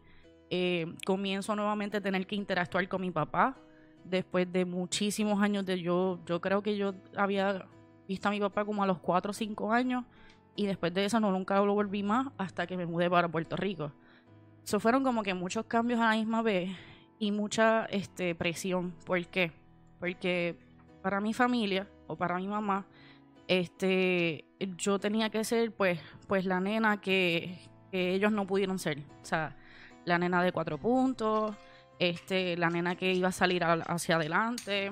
Desde si bien chiquitita fue como que tú tienes que ir a la universidad, no tienes opción, porque tu hermano no fue, porque tus primos no fueron, por esto lo otro. Y desde muy pequeña, pues entonces en- comenzaron esas presiones. Este, que a lo mejor, obviamente, ellos lo estaban haciendo porque querían que yo este, hiciera bien, pero para mí era como que too much. Era como que, ok, ustedes me están pidiendo todas estas cosas a la vez que estoy haciendo este cambio, a la vez que yo no conozco dónde rayos yo estoy para. Este, y fueron muchas cosas a la misma O sea vez. que uno de los puntos, ¿sabes? Porque estamos to- hemos tocado varios puntos, uno de los puntos tuyos es la presión tanto de, familia como amistades. Exactamente. Entonces yo comienzo a sentir esa presión que que a lo mejor los padres pues entienden que este yo yo quiero lo mejor para mi hijo siempre los padres yo he escuchado a los padres decir este yo trabajo yo hago esto porque yo quiero que mis hijos salgan hacia adelante yo estudié esto porque yo quiero que mis hijos salgan hacia adelante yo estoy en este trabajo porque yo quiero que mis hijos salgan hacia adelante desde el punto de vista de un hijo yo te puedo decir que lo más que quiere un hijo es tu tiempo este, lo que ellos están diciendo, eh, y hoy yo creo que fue, o yo tengo un amigo que es psicólogo, y él puso que básicamente los este, 15 minutos más importantes de, de un niño en, en el día son los 5 minutos cuando se levantan, los 5 minutos cuando ellos llegan de la escuela y los 5 minutos antes de acostarse, porque eso es lo que el tiempo que, que más van a estar contigo o que más añoran. Y dentro de todo eso, pues obviamente dentro de la mudanza y todo eso, pues el, el, el tiempo escaseaba. Además de mi mamá, pues era madre soltera, que pues es mucho menos tiempo que yo interactuaba con ella, que yo podía compartir con ella. Mi papá tenía un negocio propio, que entonces este yo nunca lo veía. Yo lo veía a él 10 minutos un domingo para que él me pasara los chavos que me daba, el dinero que me daba para la semana. And that's it. Dios te bendiga, nos vemos.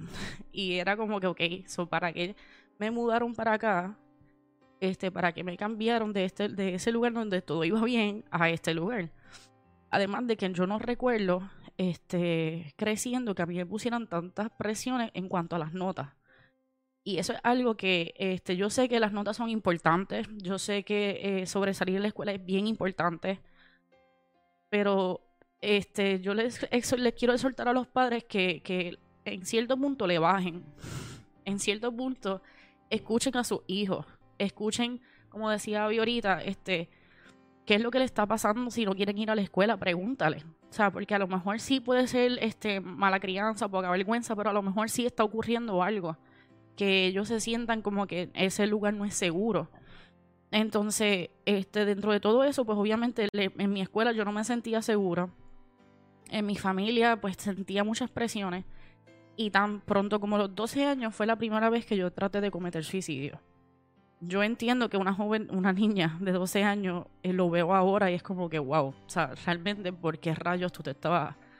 Pero era para que tú veas donde yo estaba, perdón, donde estaba mi mente, que yo no, yo no, yo era como que tanto y tanto y tanto que se pedía de mí, o, se, o que yo pensaba que se estaba pidiendo de mí, que yo decía como que yo no puedo con esto, yo prefiero acabarlo aquí, así todo el mundo está relax, la ma- mami está relax, mi papá sigue en su negocio, esa era mi mentalidad.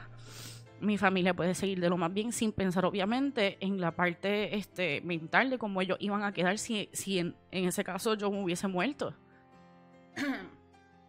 en esa ocasión este, pasaron un montón de cosas este, tratando de llegar al hospital porque mi mamá no tenía carro. En Sidra no había un hospital como tal para ese tiempo. Este, entonces me tienen que llevar a Cagua. Este, pasan un montón de cosas.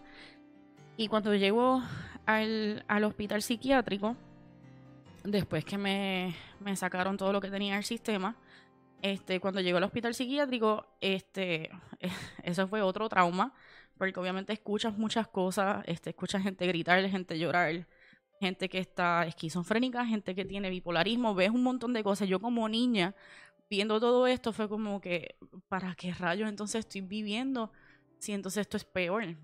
Y realmente en ese lugar no estuve, yo creo que ni, ni cinco horas. Me hicieron la evaluación, que entonces tú me estás diciendo que acá son tres días. Yo me, me río porque yo estuve como cinco horas. Me hicieron la evaluación y me dicen, ah, esta nena estado lo más bien. Y me mandaron para casa después de todo eso. So, yo empecé, todo esto empezó como a las 12 del día. Ya como para las 7, 8 de la noche, ya yo estaba en mi casa. Como si nada hubiese pasado. Después de eso comienzan entonces el proceso clínico de terapias y psicología. Yo estuve como uno o dos años yendo a psicólogo. Uno de los años yendo a psicólogo, donde el psicólogo me repetía en todas las citas. Recuerda que un suicida siempre va a ser suicida. En todas las citas. Yo estuve desde los 12 años hasta los 14, 15 años escuchando un suicida siempre va a ser un suicida. Este, y yo decía como que pues entonces, pues para qué entonces estoy viviendo aquí. Llegó el punto en donde yo pues obviamente pues no creía en lo que, en lo que ellos estaban haciendo como, como profesionales. Porque yo decía, pues entonces, si yo siempre voy a estar así, y yo siempre voy a tener estos pensamientos, si yo siempre voy a estar eh, como sintiendo todas estas cosas, las cosas en mi familia no van a mejorar, ¿para qué estoy viniendo? Número uno. Y número dos, este, pues, pues yo creo que ya tú alcanzaste el máximo este, eh, de terapia que puedes hacer conmigo. So, yo decidí, este, le dije a mami, ¿sabes qué? No, no quiero seguir yendo. Tranquila, no voy a hacer nada, pero no quiero seguir yendo. Y ahí, este, comienzo a tener, este, a, ir a las cosas de la iglesia. Me, me meto más a lo que era de lleno a- a la iglesia, a los grupos de jóvenes y demás. Este, y eso por un tiempo me ayudó. O sea, fue como que fue aquel momento en que yo pude que realmente sentirme que eso no era parte de mí, que ya eso había pasado. Este, pero eh, a los 18 años cuando me graduó, este, yo tenía muchas cosas que yo quería estudiar, pero nuevamente, como dijimos ahorita, en Puerto Rico te daban como cinco opciones de lo que ibas a estudiar y si no ibas a estudiar una de esas cinco cosas, no ibas a ser nadie. So, era como que, pues está bien, pues yo escojo una de esas, aunque eso no es realmente lo que yo quiero estudiar, lo que yo realmente quería estudiar no se hacía ni en Puerto Rico para ese tiempo, este, nadie sabía cómo orientarme, pues yo dije, pues voy a ser maestra. Este, y me graduó y a los dos- 18 años estoy en un party, eh, todo el mundo está fumando, bebiendo, eh, un lugar cargado de, de orgía, de mil cosas. Y yo estoy en una esquina y realmente yo me encontraba nuevamente como esa niña de 12 años, con esas presiones de que tú tienes que ir a la universidad y tienes que entonces hacer esto. Eh, había elegido ser maestra, mi familia no estaba contenta con esa, con esa idea de que yo fuera a ser maestra. Este, y nuevamente me encuentro ahí, en el punto de que pues ni que tenía la presión familiar, que tenía la presión de que todos mis amigos, este, toda la vida tuvieron apoyo, e incluso a mí llegó el momento en que, que mis amigos tuvieron tutoría. Yo no necesitaba tutoría, pero el hecho de que mis amigos pudiesen ir a tutoría, para mí era un acto como que a sus padres entonces lo aman más de lo que mis padres me aman a mí, porque mis papás nunca me han proveído eso. Yo no lo necesitaba. Pero entonces yo desde este punto de, hija, yo lo veía así, como que esa competencia de- que había en las escuelas, especialmente la, la competencia que hay, yo no sé si eso ocurre aquí, pero en Puerto Rico con los grupos que son uno, este, hay mucha competencia, hasta del color de, de bolígrafo que tú lleves es un problema. Este, so, este, esas cosas, pues, pues obviamente llegaron un momento en que era como que, que el vaso se había llenado nuevamente de, de cosas. Y pues en esa, salgo de esa fiesta y vuelvo intento a este suicidarme, esto fue a los 18 años. Y es- pero esta vez yo decía, pues esta vez tengo que succeed. Si la primera vez no lo pudiste hacer, esta segunda vez tienes que añadir más cosas al asunto y pues yo mezclé alcohol con un sinnúmero de otras cosas. Este, porque yo decía, esta vez tiene que ocurrir. O sea, no hay, no hay break, este, esta vez tú tienes que morir, porque ya esto no hay solución. Y pues, este, obviamente por obra y gracia del Espíritu Santo, mi celular estaba en mi, en mi bolsillo y una persona me llama y yo contesto, obviamente no contesté en las mejores condiciones, entre lloradera y todo el revolú de, de cosas que tenía encima, que no quiero dar ideas, por eso no voy a mencionar las cosas. Este, y esa persona, pues inmediatamente llega a mi casa, levanta a mi familia, mi mamá y mi abuela estaban durmiendo, ellas no sabían absolutamente nada porque yo realmente era, soy parte de esos, de esos jóvenes o de esas personas que no daban señales. Yo estaba de lo más bien con todo el mundo y de la nada era como que era un momento de como que hazlo ahora, o sea, lo tienes que hacer ahora. Y no, no, yo entiendo que yo nunca di ninguna señal, que yo no te demostraba ni una cosa ni la otra, era una persona totalmente normal, simple y llanamente, pues que ya se había cansado y no, no hablaba. Yo no, no con mi familia no hablaba. Eso este, no existía. La comunicación ni, ni, ni, ni el open este, communication no, no estaba. Este, y pues eh, eh, llegamos al hospital y en esa en el momento del hospital entonces llega la culpabilidad y el sentirme culpable sobre lo que había hecho. El ya yo servía en la iglesia, era líder de jóvenes de la iglesia. Y en ese momento, pues, lo que yo llegué a pensar fue en eso, fue en todos los jóvenes que yo les hablaba, yo decía, ¿cómo les voy a hablar ahora? ¿Cómo yo voy a seguir siendo ejemplo ahora si caí entonces nuevamente en lo más bajo que, había, que, que puedo caer? Este, y entonces, obviamente, ahí, pues gracias a Dios, escuché su voz decirme, yo estoy aquí, este, tú tienes un propósito y yo no me voy a cansar hasta que tú cumplas ese propósito. Amén. Y eso es algo que yo les quiero decir a todas estas personas que están conectadas con lo que estaba diciendo Javi ahorita. Todos nacemos con un propósito. Todos.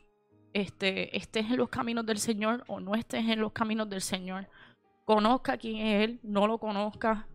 Este, crea en Él o no lo creas.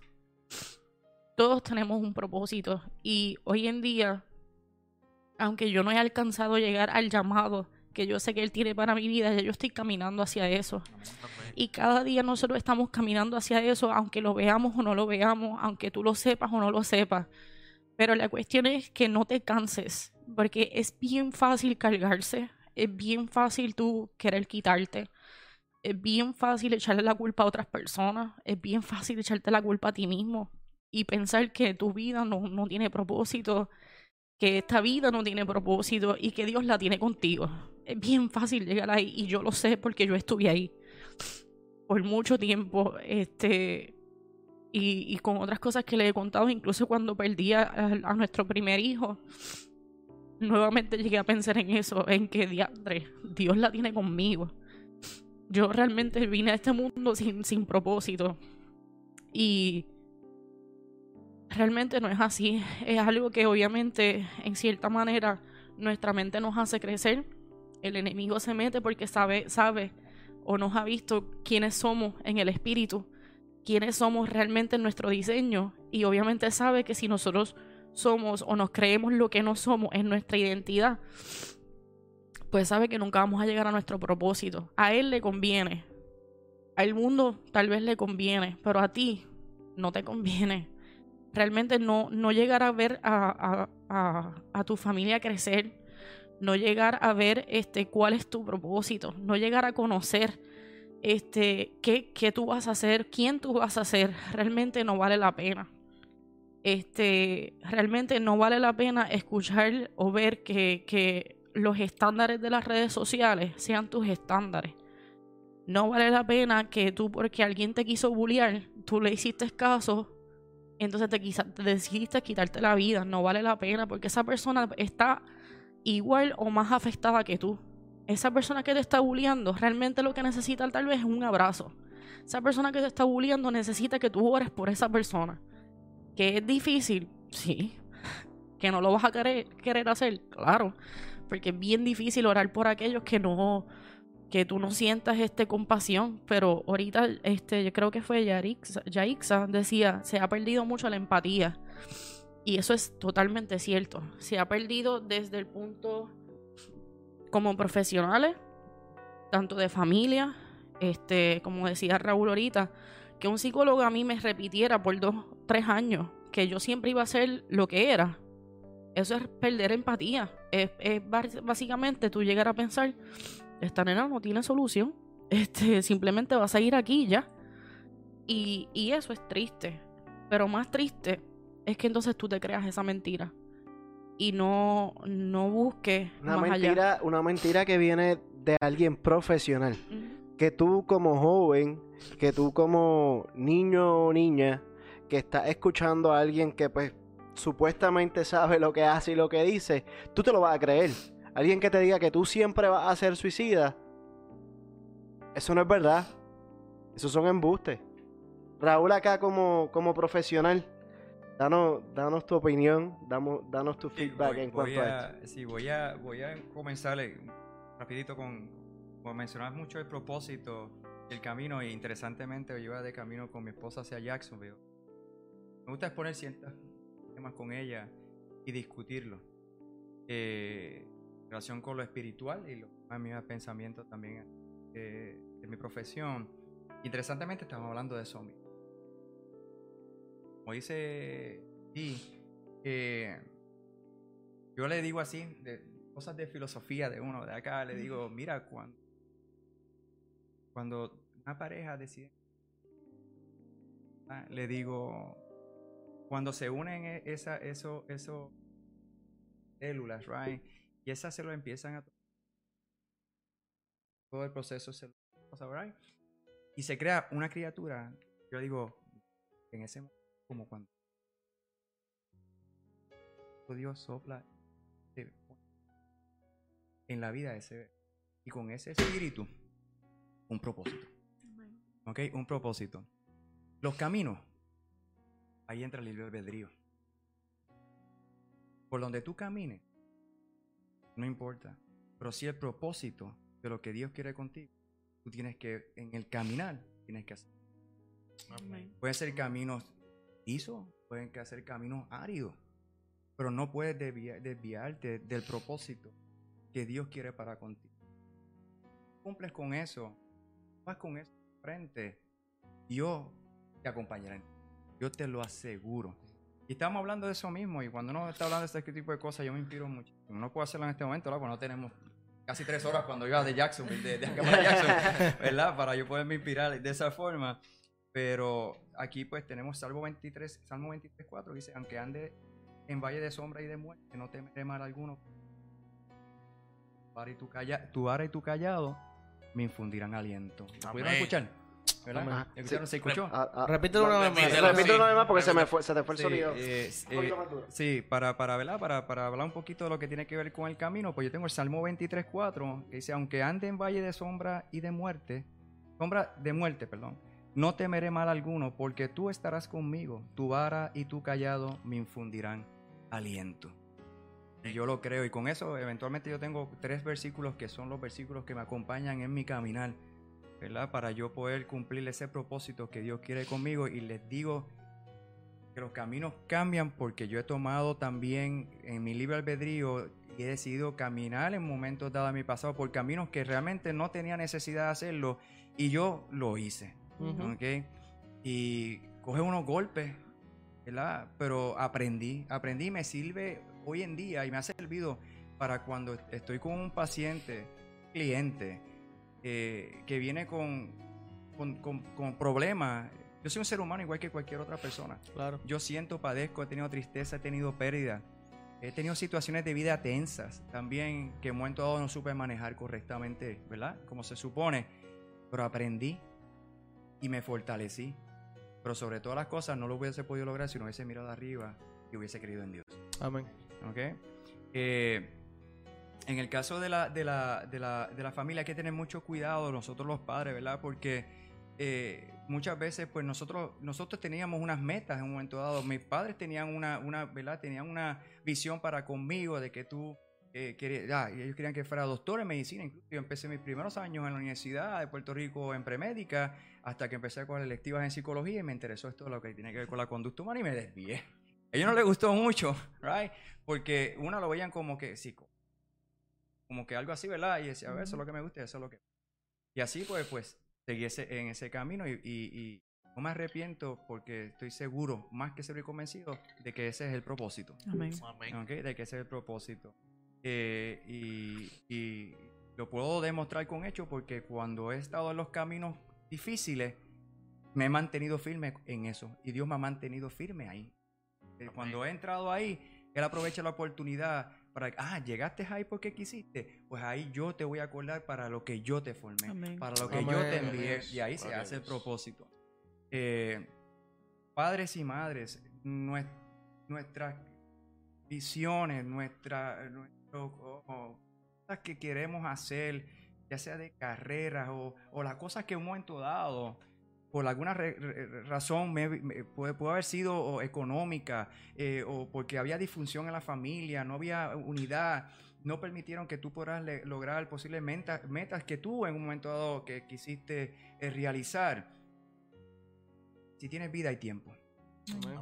lo que tiene que haber la disposición de quererlo hacer. No hay una edad para no poder lograrlo. Pero lo que no puede pasar es tú proyectar lo que tú no pudiste hacer en tus hijos y presionar a tus hijos a hacer lo que tú quisiste hacer. Porque Dios tiene un propósito diferente con tus hijos, no necesariamente el mismo propósito que Dios quiso para contigo. Y tú lo que tienes que ayudar y reforzar, y no importando aunque te guste o no te guste, si el propósito y lo que quiere ese joven, ese, ese niño, ese joven, realizar, eventualmente va a trascender a formar, a crear, a accionar nuevas vidas, vidas que eventualmente van a producir, vidas que se van a acercar a Dios, porque te tiene que llevar este mensaje de lo, la importancia que es Dios en la vida. Tú tienes familia, padre y madre que fomentar eso. Lo que tú hiciste, en el momento que tenga la oportunidad, siéntate, evalúa y puedes poco a poco realizarlo, porque ese es tu propósito, no es el propósito de tus hijos. Lo han hecho. Hoy yo escuché una noticia, una nena de 14 años que acaba de entrar a las ciencias médicas. Yes. ¿Ok? De igual forma una niña de 14 años que entró a ciencias médicas porque quiere ser doctora. Yo he escuchado gente ya a los 70, a los 80 años de edad que en un momento dado quisieron hacer algo en la vida y por alguna circunstancia no lo pudieron hacer. Ir a la universidad, ¿ok? Y realizarlo, porque la, inteli- la inteligencia está ahí. Muchas veces lo que carecemos es de recursos, pero la, inteligente, la inteligencia está en la disposición de tú querer cumplir con eso, ¿ok? Y no vivir en la frustración. Yo les recomiendo, mis hermanos, traten cualquier cosa que hayan intentado en un momento dado y no lo pudieron terminar, al least, al menos, inténtelo nuevamente. Yes. Porque si no lo pudieron hacer era porque no era parte de su propósito, pero puedes ir en el caminar diciendo, no lo logré, pero lo intenté.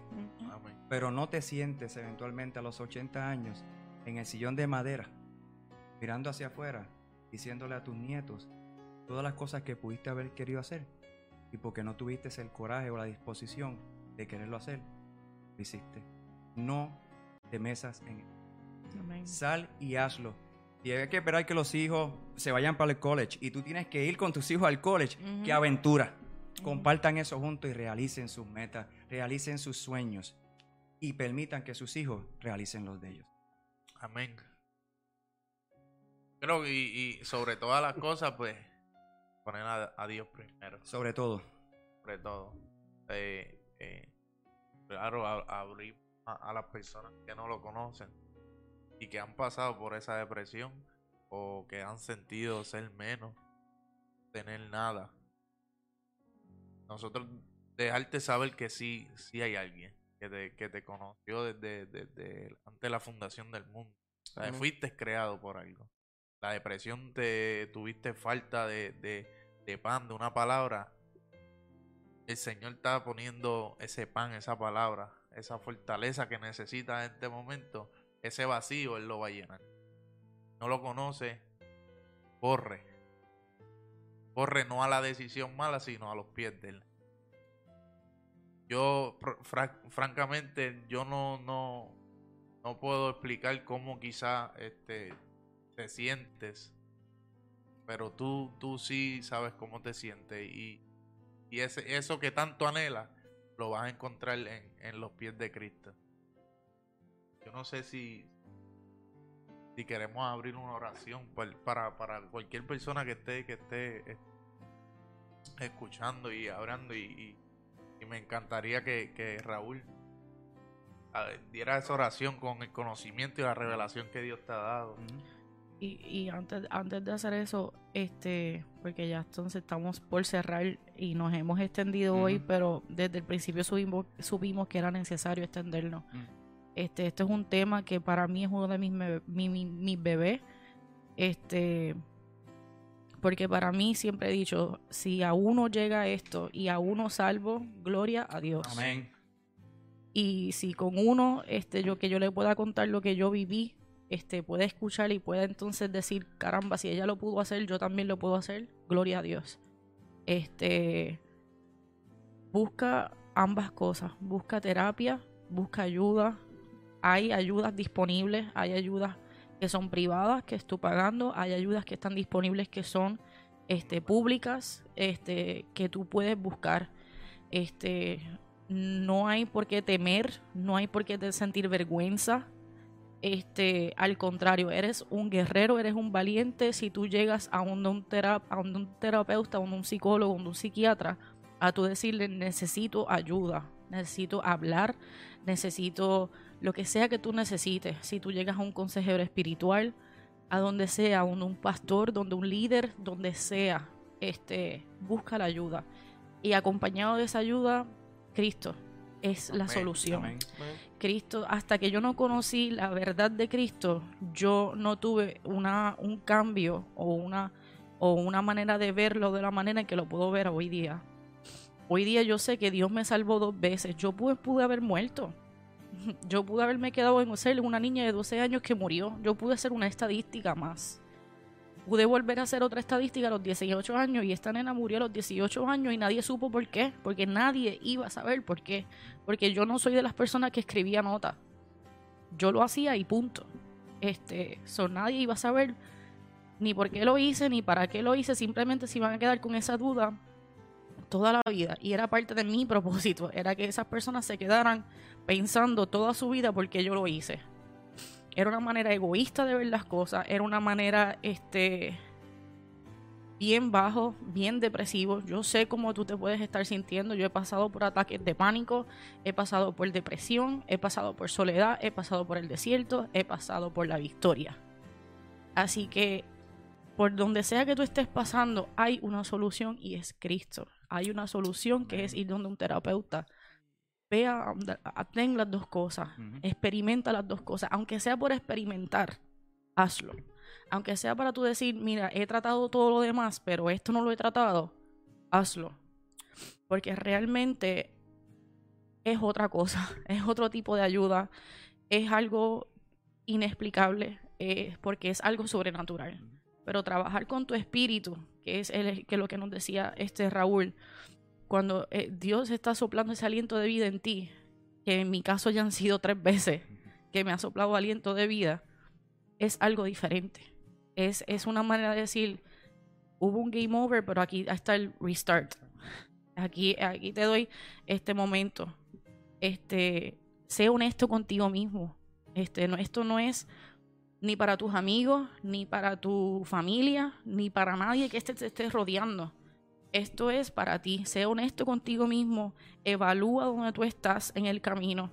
Y si necesitas eso, no sientas vergüenza. Yo sé que muchas personas no van a un psicólogo, no van donde un líder porque sienten vergüenza, porque piensan que se, eh, se lo van a vacilar o se piensan porque este, se va a sentir peor. Y, y eso yo creo que también es una de las cosas por las cuales las personas no van a terapia, a terapia porque piensan que van a pensar menos eh, de ello.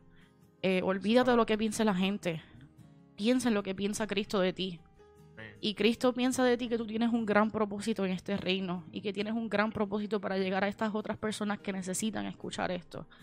Así que en esta oración te exhorto que te abras completamente a Cristo, que aceptes su voluntad, que te rindas completamente para que Él te pueda hablar sobre el diseño que Él ha pensado para ti, para que Él te pueda para que la evaluación real Él te la pueda dar, Él te pueda hablar y te pueda infundir nuevamente ese aliento de vida. Amén. Yo quería, ¿verdad? Tocar como última parte de nuevo, ¿verdad? Este, hacer referencia a las familias, a los padres, que saquen tiempo para compartir con sus hijos, saquen tiempo para reunirse en la sala, en la cocina.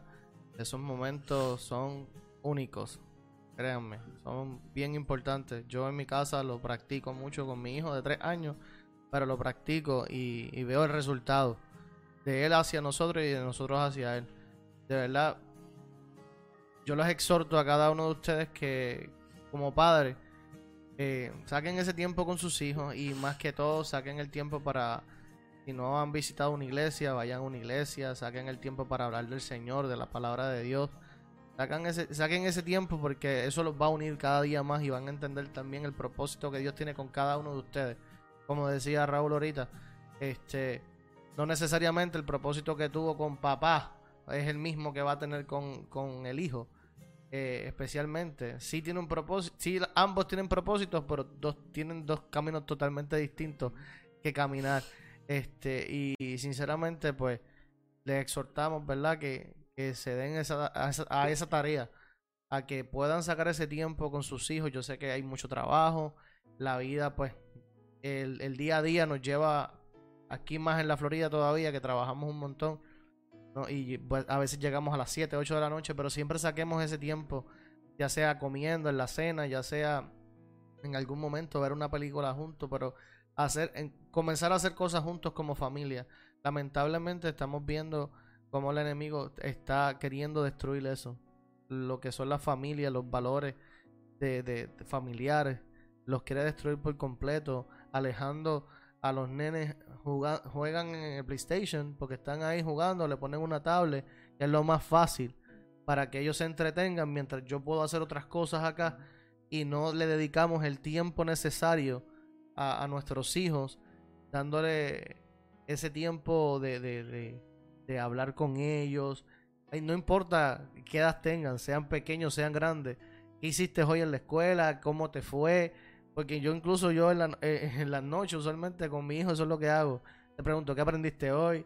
Y casi siempre son las mismas respuestas. Un niño de tres años, jugar. ¿Y qué aprendiste? Jugar con, con y jugar con fulana. Pero para mí es importante que él sepa que yo me preocupo y que, y que yo estoy sacando el tiempo para él. Que él sepa que ese tiempo para, de, para mí es valioso. Ese tiempo es de él. Mm. Y eso es importante que nosotros como papá lo sepamos y lo empecemos a practicar. Yo sé que a veces es difícil, pero si comenzamos a hacerlo y a involucrar también la parte espiritual, empezar a hablar de eh, versículos bíblicos, estudiar la palabra, sacar un día en la semana o en el fin de semana y todos como familia, ¿verdad? Si no visitar la iglesia, em- comenzar a visitar la iglesia, a una congregación de fe. De verdad que eh, va a haber, vas a ver un cambio en tu familia totalmente, pero wow, bien rápido. Eh, en la pantalla, en la parte de abajo, han estado saliendo las líneas de prevención de suicidio, tanto en los Estados Unidos como en Puerto Rico. Yo lo acabo de poner en los comments este, abajo, pero lo repito. Línea de prevención de suicidio en Puerto Rico es 1-800-981-0023. Esto es en Puerto Rico, línea de prevención 1-800-981-0023. Línea de prevención de suicidio en los Estados Unidos, es una línea nacional, es 1-800-273-8255. Lo repito, línea de prevención de suicidio en los Estados Unidos, 1-800-273-8255. No tengan miedo a llamar, no tengan miedo a hablar, este, porque eso, eso pasa mucho. Hay mucha gente que se traga las cosas y, tienen terror a, a decir lo que sienten. No tengan miedo. Si no quieres hablar con alguien cercano porque piensas que pues van a hacer algo, pues llama, llama a estas líneas. Tenemos mucha gente profesional, son profesionales completamente listos para ayudarte en este en, en ese momento tan difícil. Sí, quería añadir, Billy, que también aquí en el estado de la Florida, eh, rapidito, ¿verdad? Hablando de lo que es la ley del Baker, eh, esto es para los familiares que, pues, eh, tienen eh, adultos, adultos en, ¿verdad? Que conocen de adultos, no importa qué adulto, puede ser familiar, puede ser un vecino, el que sea. Eh, este recurso se, trabaja a través del 911. Eh, si usted conoce a alguna persona que tiene ideaciones, pensamientos suicidas u homicidas, usted llama al 911. El 911 va a enviar al domicilio o al lugar donde se encuentra esta persona un, un agente del, del orden público, un law enforcement, un sheriff, policía. Y este policía está capacitado para, para hacer una intervención, una- va a hacer unas preguntas en donde él puede determinar si esta persona necesita ir a un centro de evaluación, que es un centro que se conoce como un Baker Unit, que era donde yo trabajaba. Y, y- esta persona puede pasar dos cosas, que el, el policía pueda eh, voluntariamente eh, decirle, ¿quieres que te lleve? Y, si la persona accede y forma voluntaria, se le hace una evaluación completamente gratuita. Es bien importante que sepan que las evaluaciones son completamente gratuitas si usted viene, ¿verdad? Con, de parte de un oficial. Y si no tiene seguro médico y usted tiene la preocupación por un familiar o usted mismo que está escuchando tiene pensamientos negativos, vaya. Vaya directamente a un centro de salud mental en donde exista una ley, eh, perdón, donde exista una, oficina eh, eh, que maneje los Baker que se le va a atender, se le va a escuchar y si necesita intervención, se va a hacer la intervención necesaria para salvaguardar y cuidar su vida. La, pa- la parte de la ley también establece de que en adultos que no quieran darle el servicio, ¿verdad? Que rehúsen, eh, la ley eh, permite que el, el- oficial eh, haga una, un statement, que se conoce la ley del, del, Baker Act, en donde entonces se somete a esta persona a una, a una evaluación involuntaria, en donde va a ser llevado a una clínica de salud mental, va a ser evaluado, pero en estas condiciones, donde va a permanecer por alrededor de 72 horas, tres días aproximadamente. Usualmente se le evalúa en la primera, está ya en el hospital, se le admite en el hospital por seguridad y en las próximas 24 horas evaluado por un psiquiatra que va a determinar el estatus de esta persona y es el que entonces decide eh, el tipo de tratamiento y si tiene que estar más de 72 horas, eh, él, es el que lo determina. Se hace por seguridad. eh, aquí en el estado de la Florida, como mencionó Avi, es el tercer estado ¿verdad? ahora mismo donde más suicidios ocurren en- alrededor de todos los Estados Unidos. Y esa problemática no viene de ayer, esa problemática viene, perdón, no viene de hoy, viene de hace tiempo. Esta ley creo que salió para el 1970. La persona fue una, una mujer de apellido Baker. Por eso mismo, porque antes no existían recursos para llevar personas involuntariamente a buscar servicios y se perdían muchas vidas. Está, no muchas veces no suena simpático tener que hacerlo, pero cuando se trata de salvar la vida de una persona, caramba, vamos a tomar la decisión de Amén. hacerlo. Porque eventualmente cuando la persona vea que hay un grupo de profesionales que van a estar a la disposición para ayudarle, que va a haber alrededor de estas personas también un grupo, una comunidad de fe, ¿ok? Que va a estar dando apoyo también, porque todo va de la mano. Todo va de la mano. No existe una sanación, no existe una rehabilitación, sino va de la mano con los pensamientos y con Dios. Eh, definitivamente hay que integrar ambas cosas. No teman en llamar, háganlo, pueden salvar la vida de, de- de una persona eh, haciéndolo. Amén.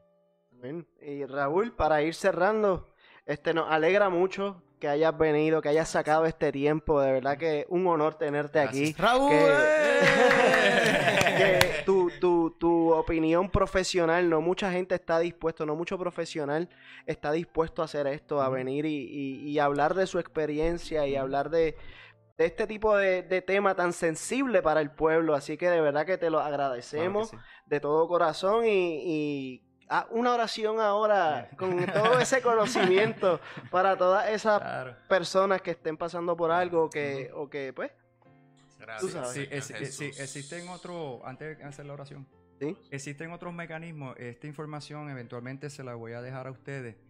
Eh, si la quieren en, en el próximo podcast, eh, incluirla como parte de, ¿verdad? Porque esto es mucha información en el tiempo que podemos Sí. tener. Existen otros mecanismos que también se puede utilizar en relación con esto que tiene que ver con la salud mental y también con la adicción.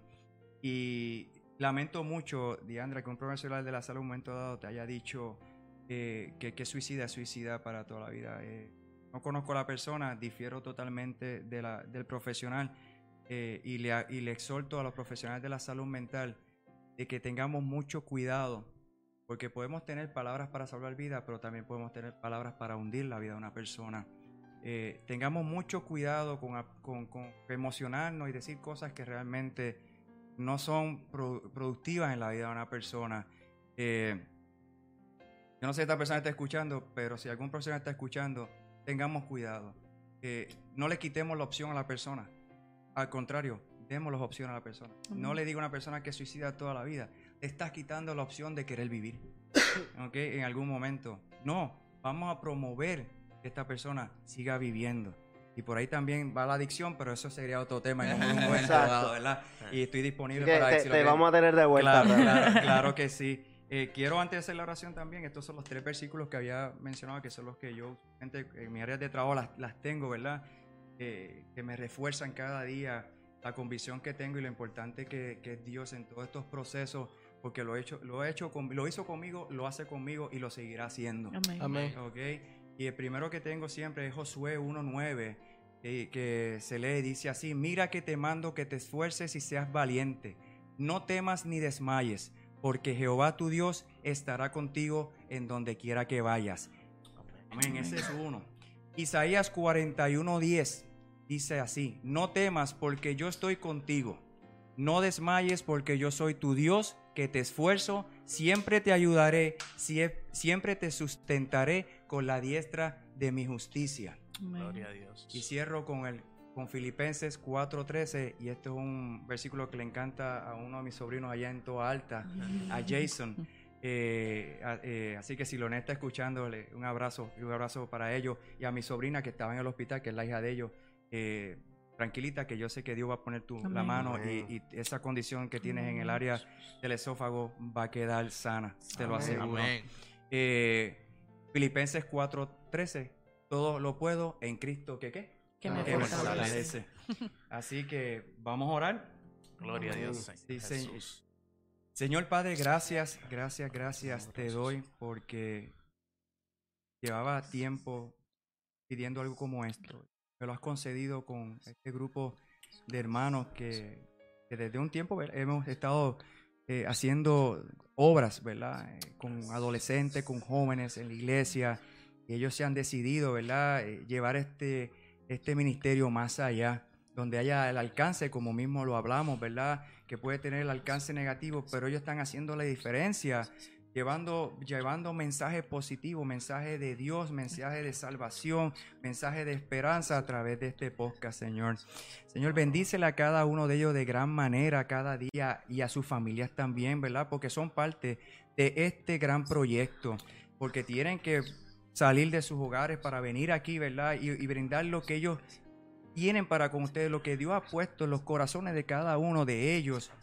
Eh, Señor, ¿verdad? Para, para, para poder llevar ese mensaje, para que cada persona pueda sentir que no están solos, que hay como ellos personas que creen en el ser humano, que creen que hay esperanza, que creen que podemos haber un grupo de personas llevando mensaje de Dios, mensaje de Cristo, mensaje de cosas buenas y que podemos hacer la diferencia, Padre. Señor, te doy gracias porque puedo llevarte esto, esto que me has permitido aprender durante tantos años a donde realmente eh, quería que llegara. Señor, que llegara aquí, en oídos de personas que están buscando no más allá que información, ¿verdad? Sobre todo esto que tiene que ver con la salud mental, sino de que, de que habemos profesionales de la salud mental que entendemos y creemos fielmente que sobre todas las cosas tú tienes que estar en el proceso. Que tú tienes que estar en el medio de cada proceso que pasamos cada persona. Señor, que no podemos recuperarnos totalmente si no entendemos, si no ponemos en nuestra mente, en nuestro corazón, tu corazón y tu mente, Señor.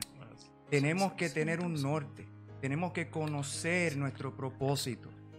Sobre todas las cosas, Padre, cuando tú entiendes que tú vales, cuando tú entiendes que realmente vas a ser de beneficio para otros, no hay por qué temer, no hay por qué tener ideas de, de muerte, al contrario, de vida y de vida en abundancia, porque eso es lo que Dios quiere para cada uno de nosotros, que tengamos vida y vida en abundancia. Así que Padre, te agradezco grandemente que me haya dado la oportunidad de haber compartido este momento con estos hermanos a los que amo mucho.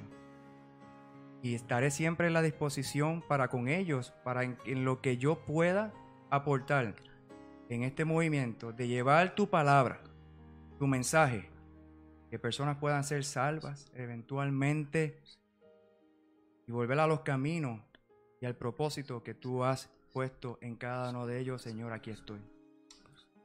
Estoy a la orden y estoy al servicio. Señor Padre, ahora, ¿verdad? Vamos a terminar el podcast, ya no- nos retiramos. Eh, gracias nuevamente, Padre, porque eres un Padre bueno, Padre misericordioso, Padre de mucho amor, un Padre con el que hablo todos los días, un Padre que me fortalece y me da la fuerza para hacer lo que hago cada día y no me arrepiento. Mañana me levanto, me das la oportunidad de un nuevo día, volveré a retomar mi mochila con todo lo que he aprendido y con todo lo que sigo aprendiendo para ponerlo en disposición de las vidas de cada persona, porque ese es el propósito. En el nombre poderoso de Jesús, poderoso nombre, amén, amén y amén. Amén. Mi gente, gracias por vernos, gracias Raúl, por ¡eh! sintonizar. Raúl. Raúl, gracias por estar aquí con nosotros Para otra placer. vez. A todos los que nos vieron, Dios los bendiga, mi gente. Bye bye. Bye bye. Cuídense. Bendiciones.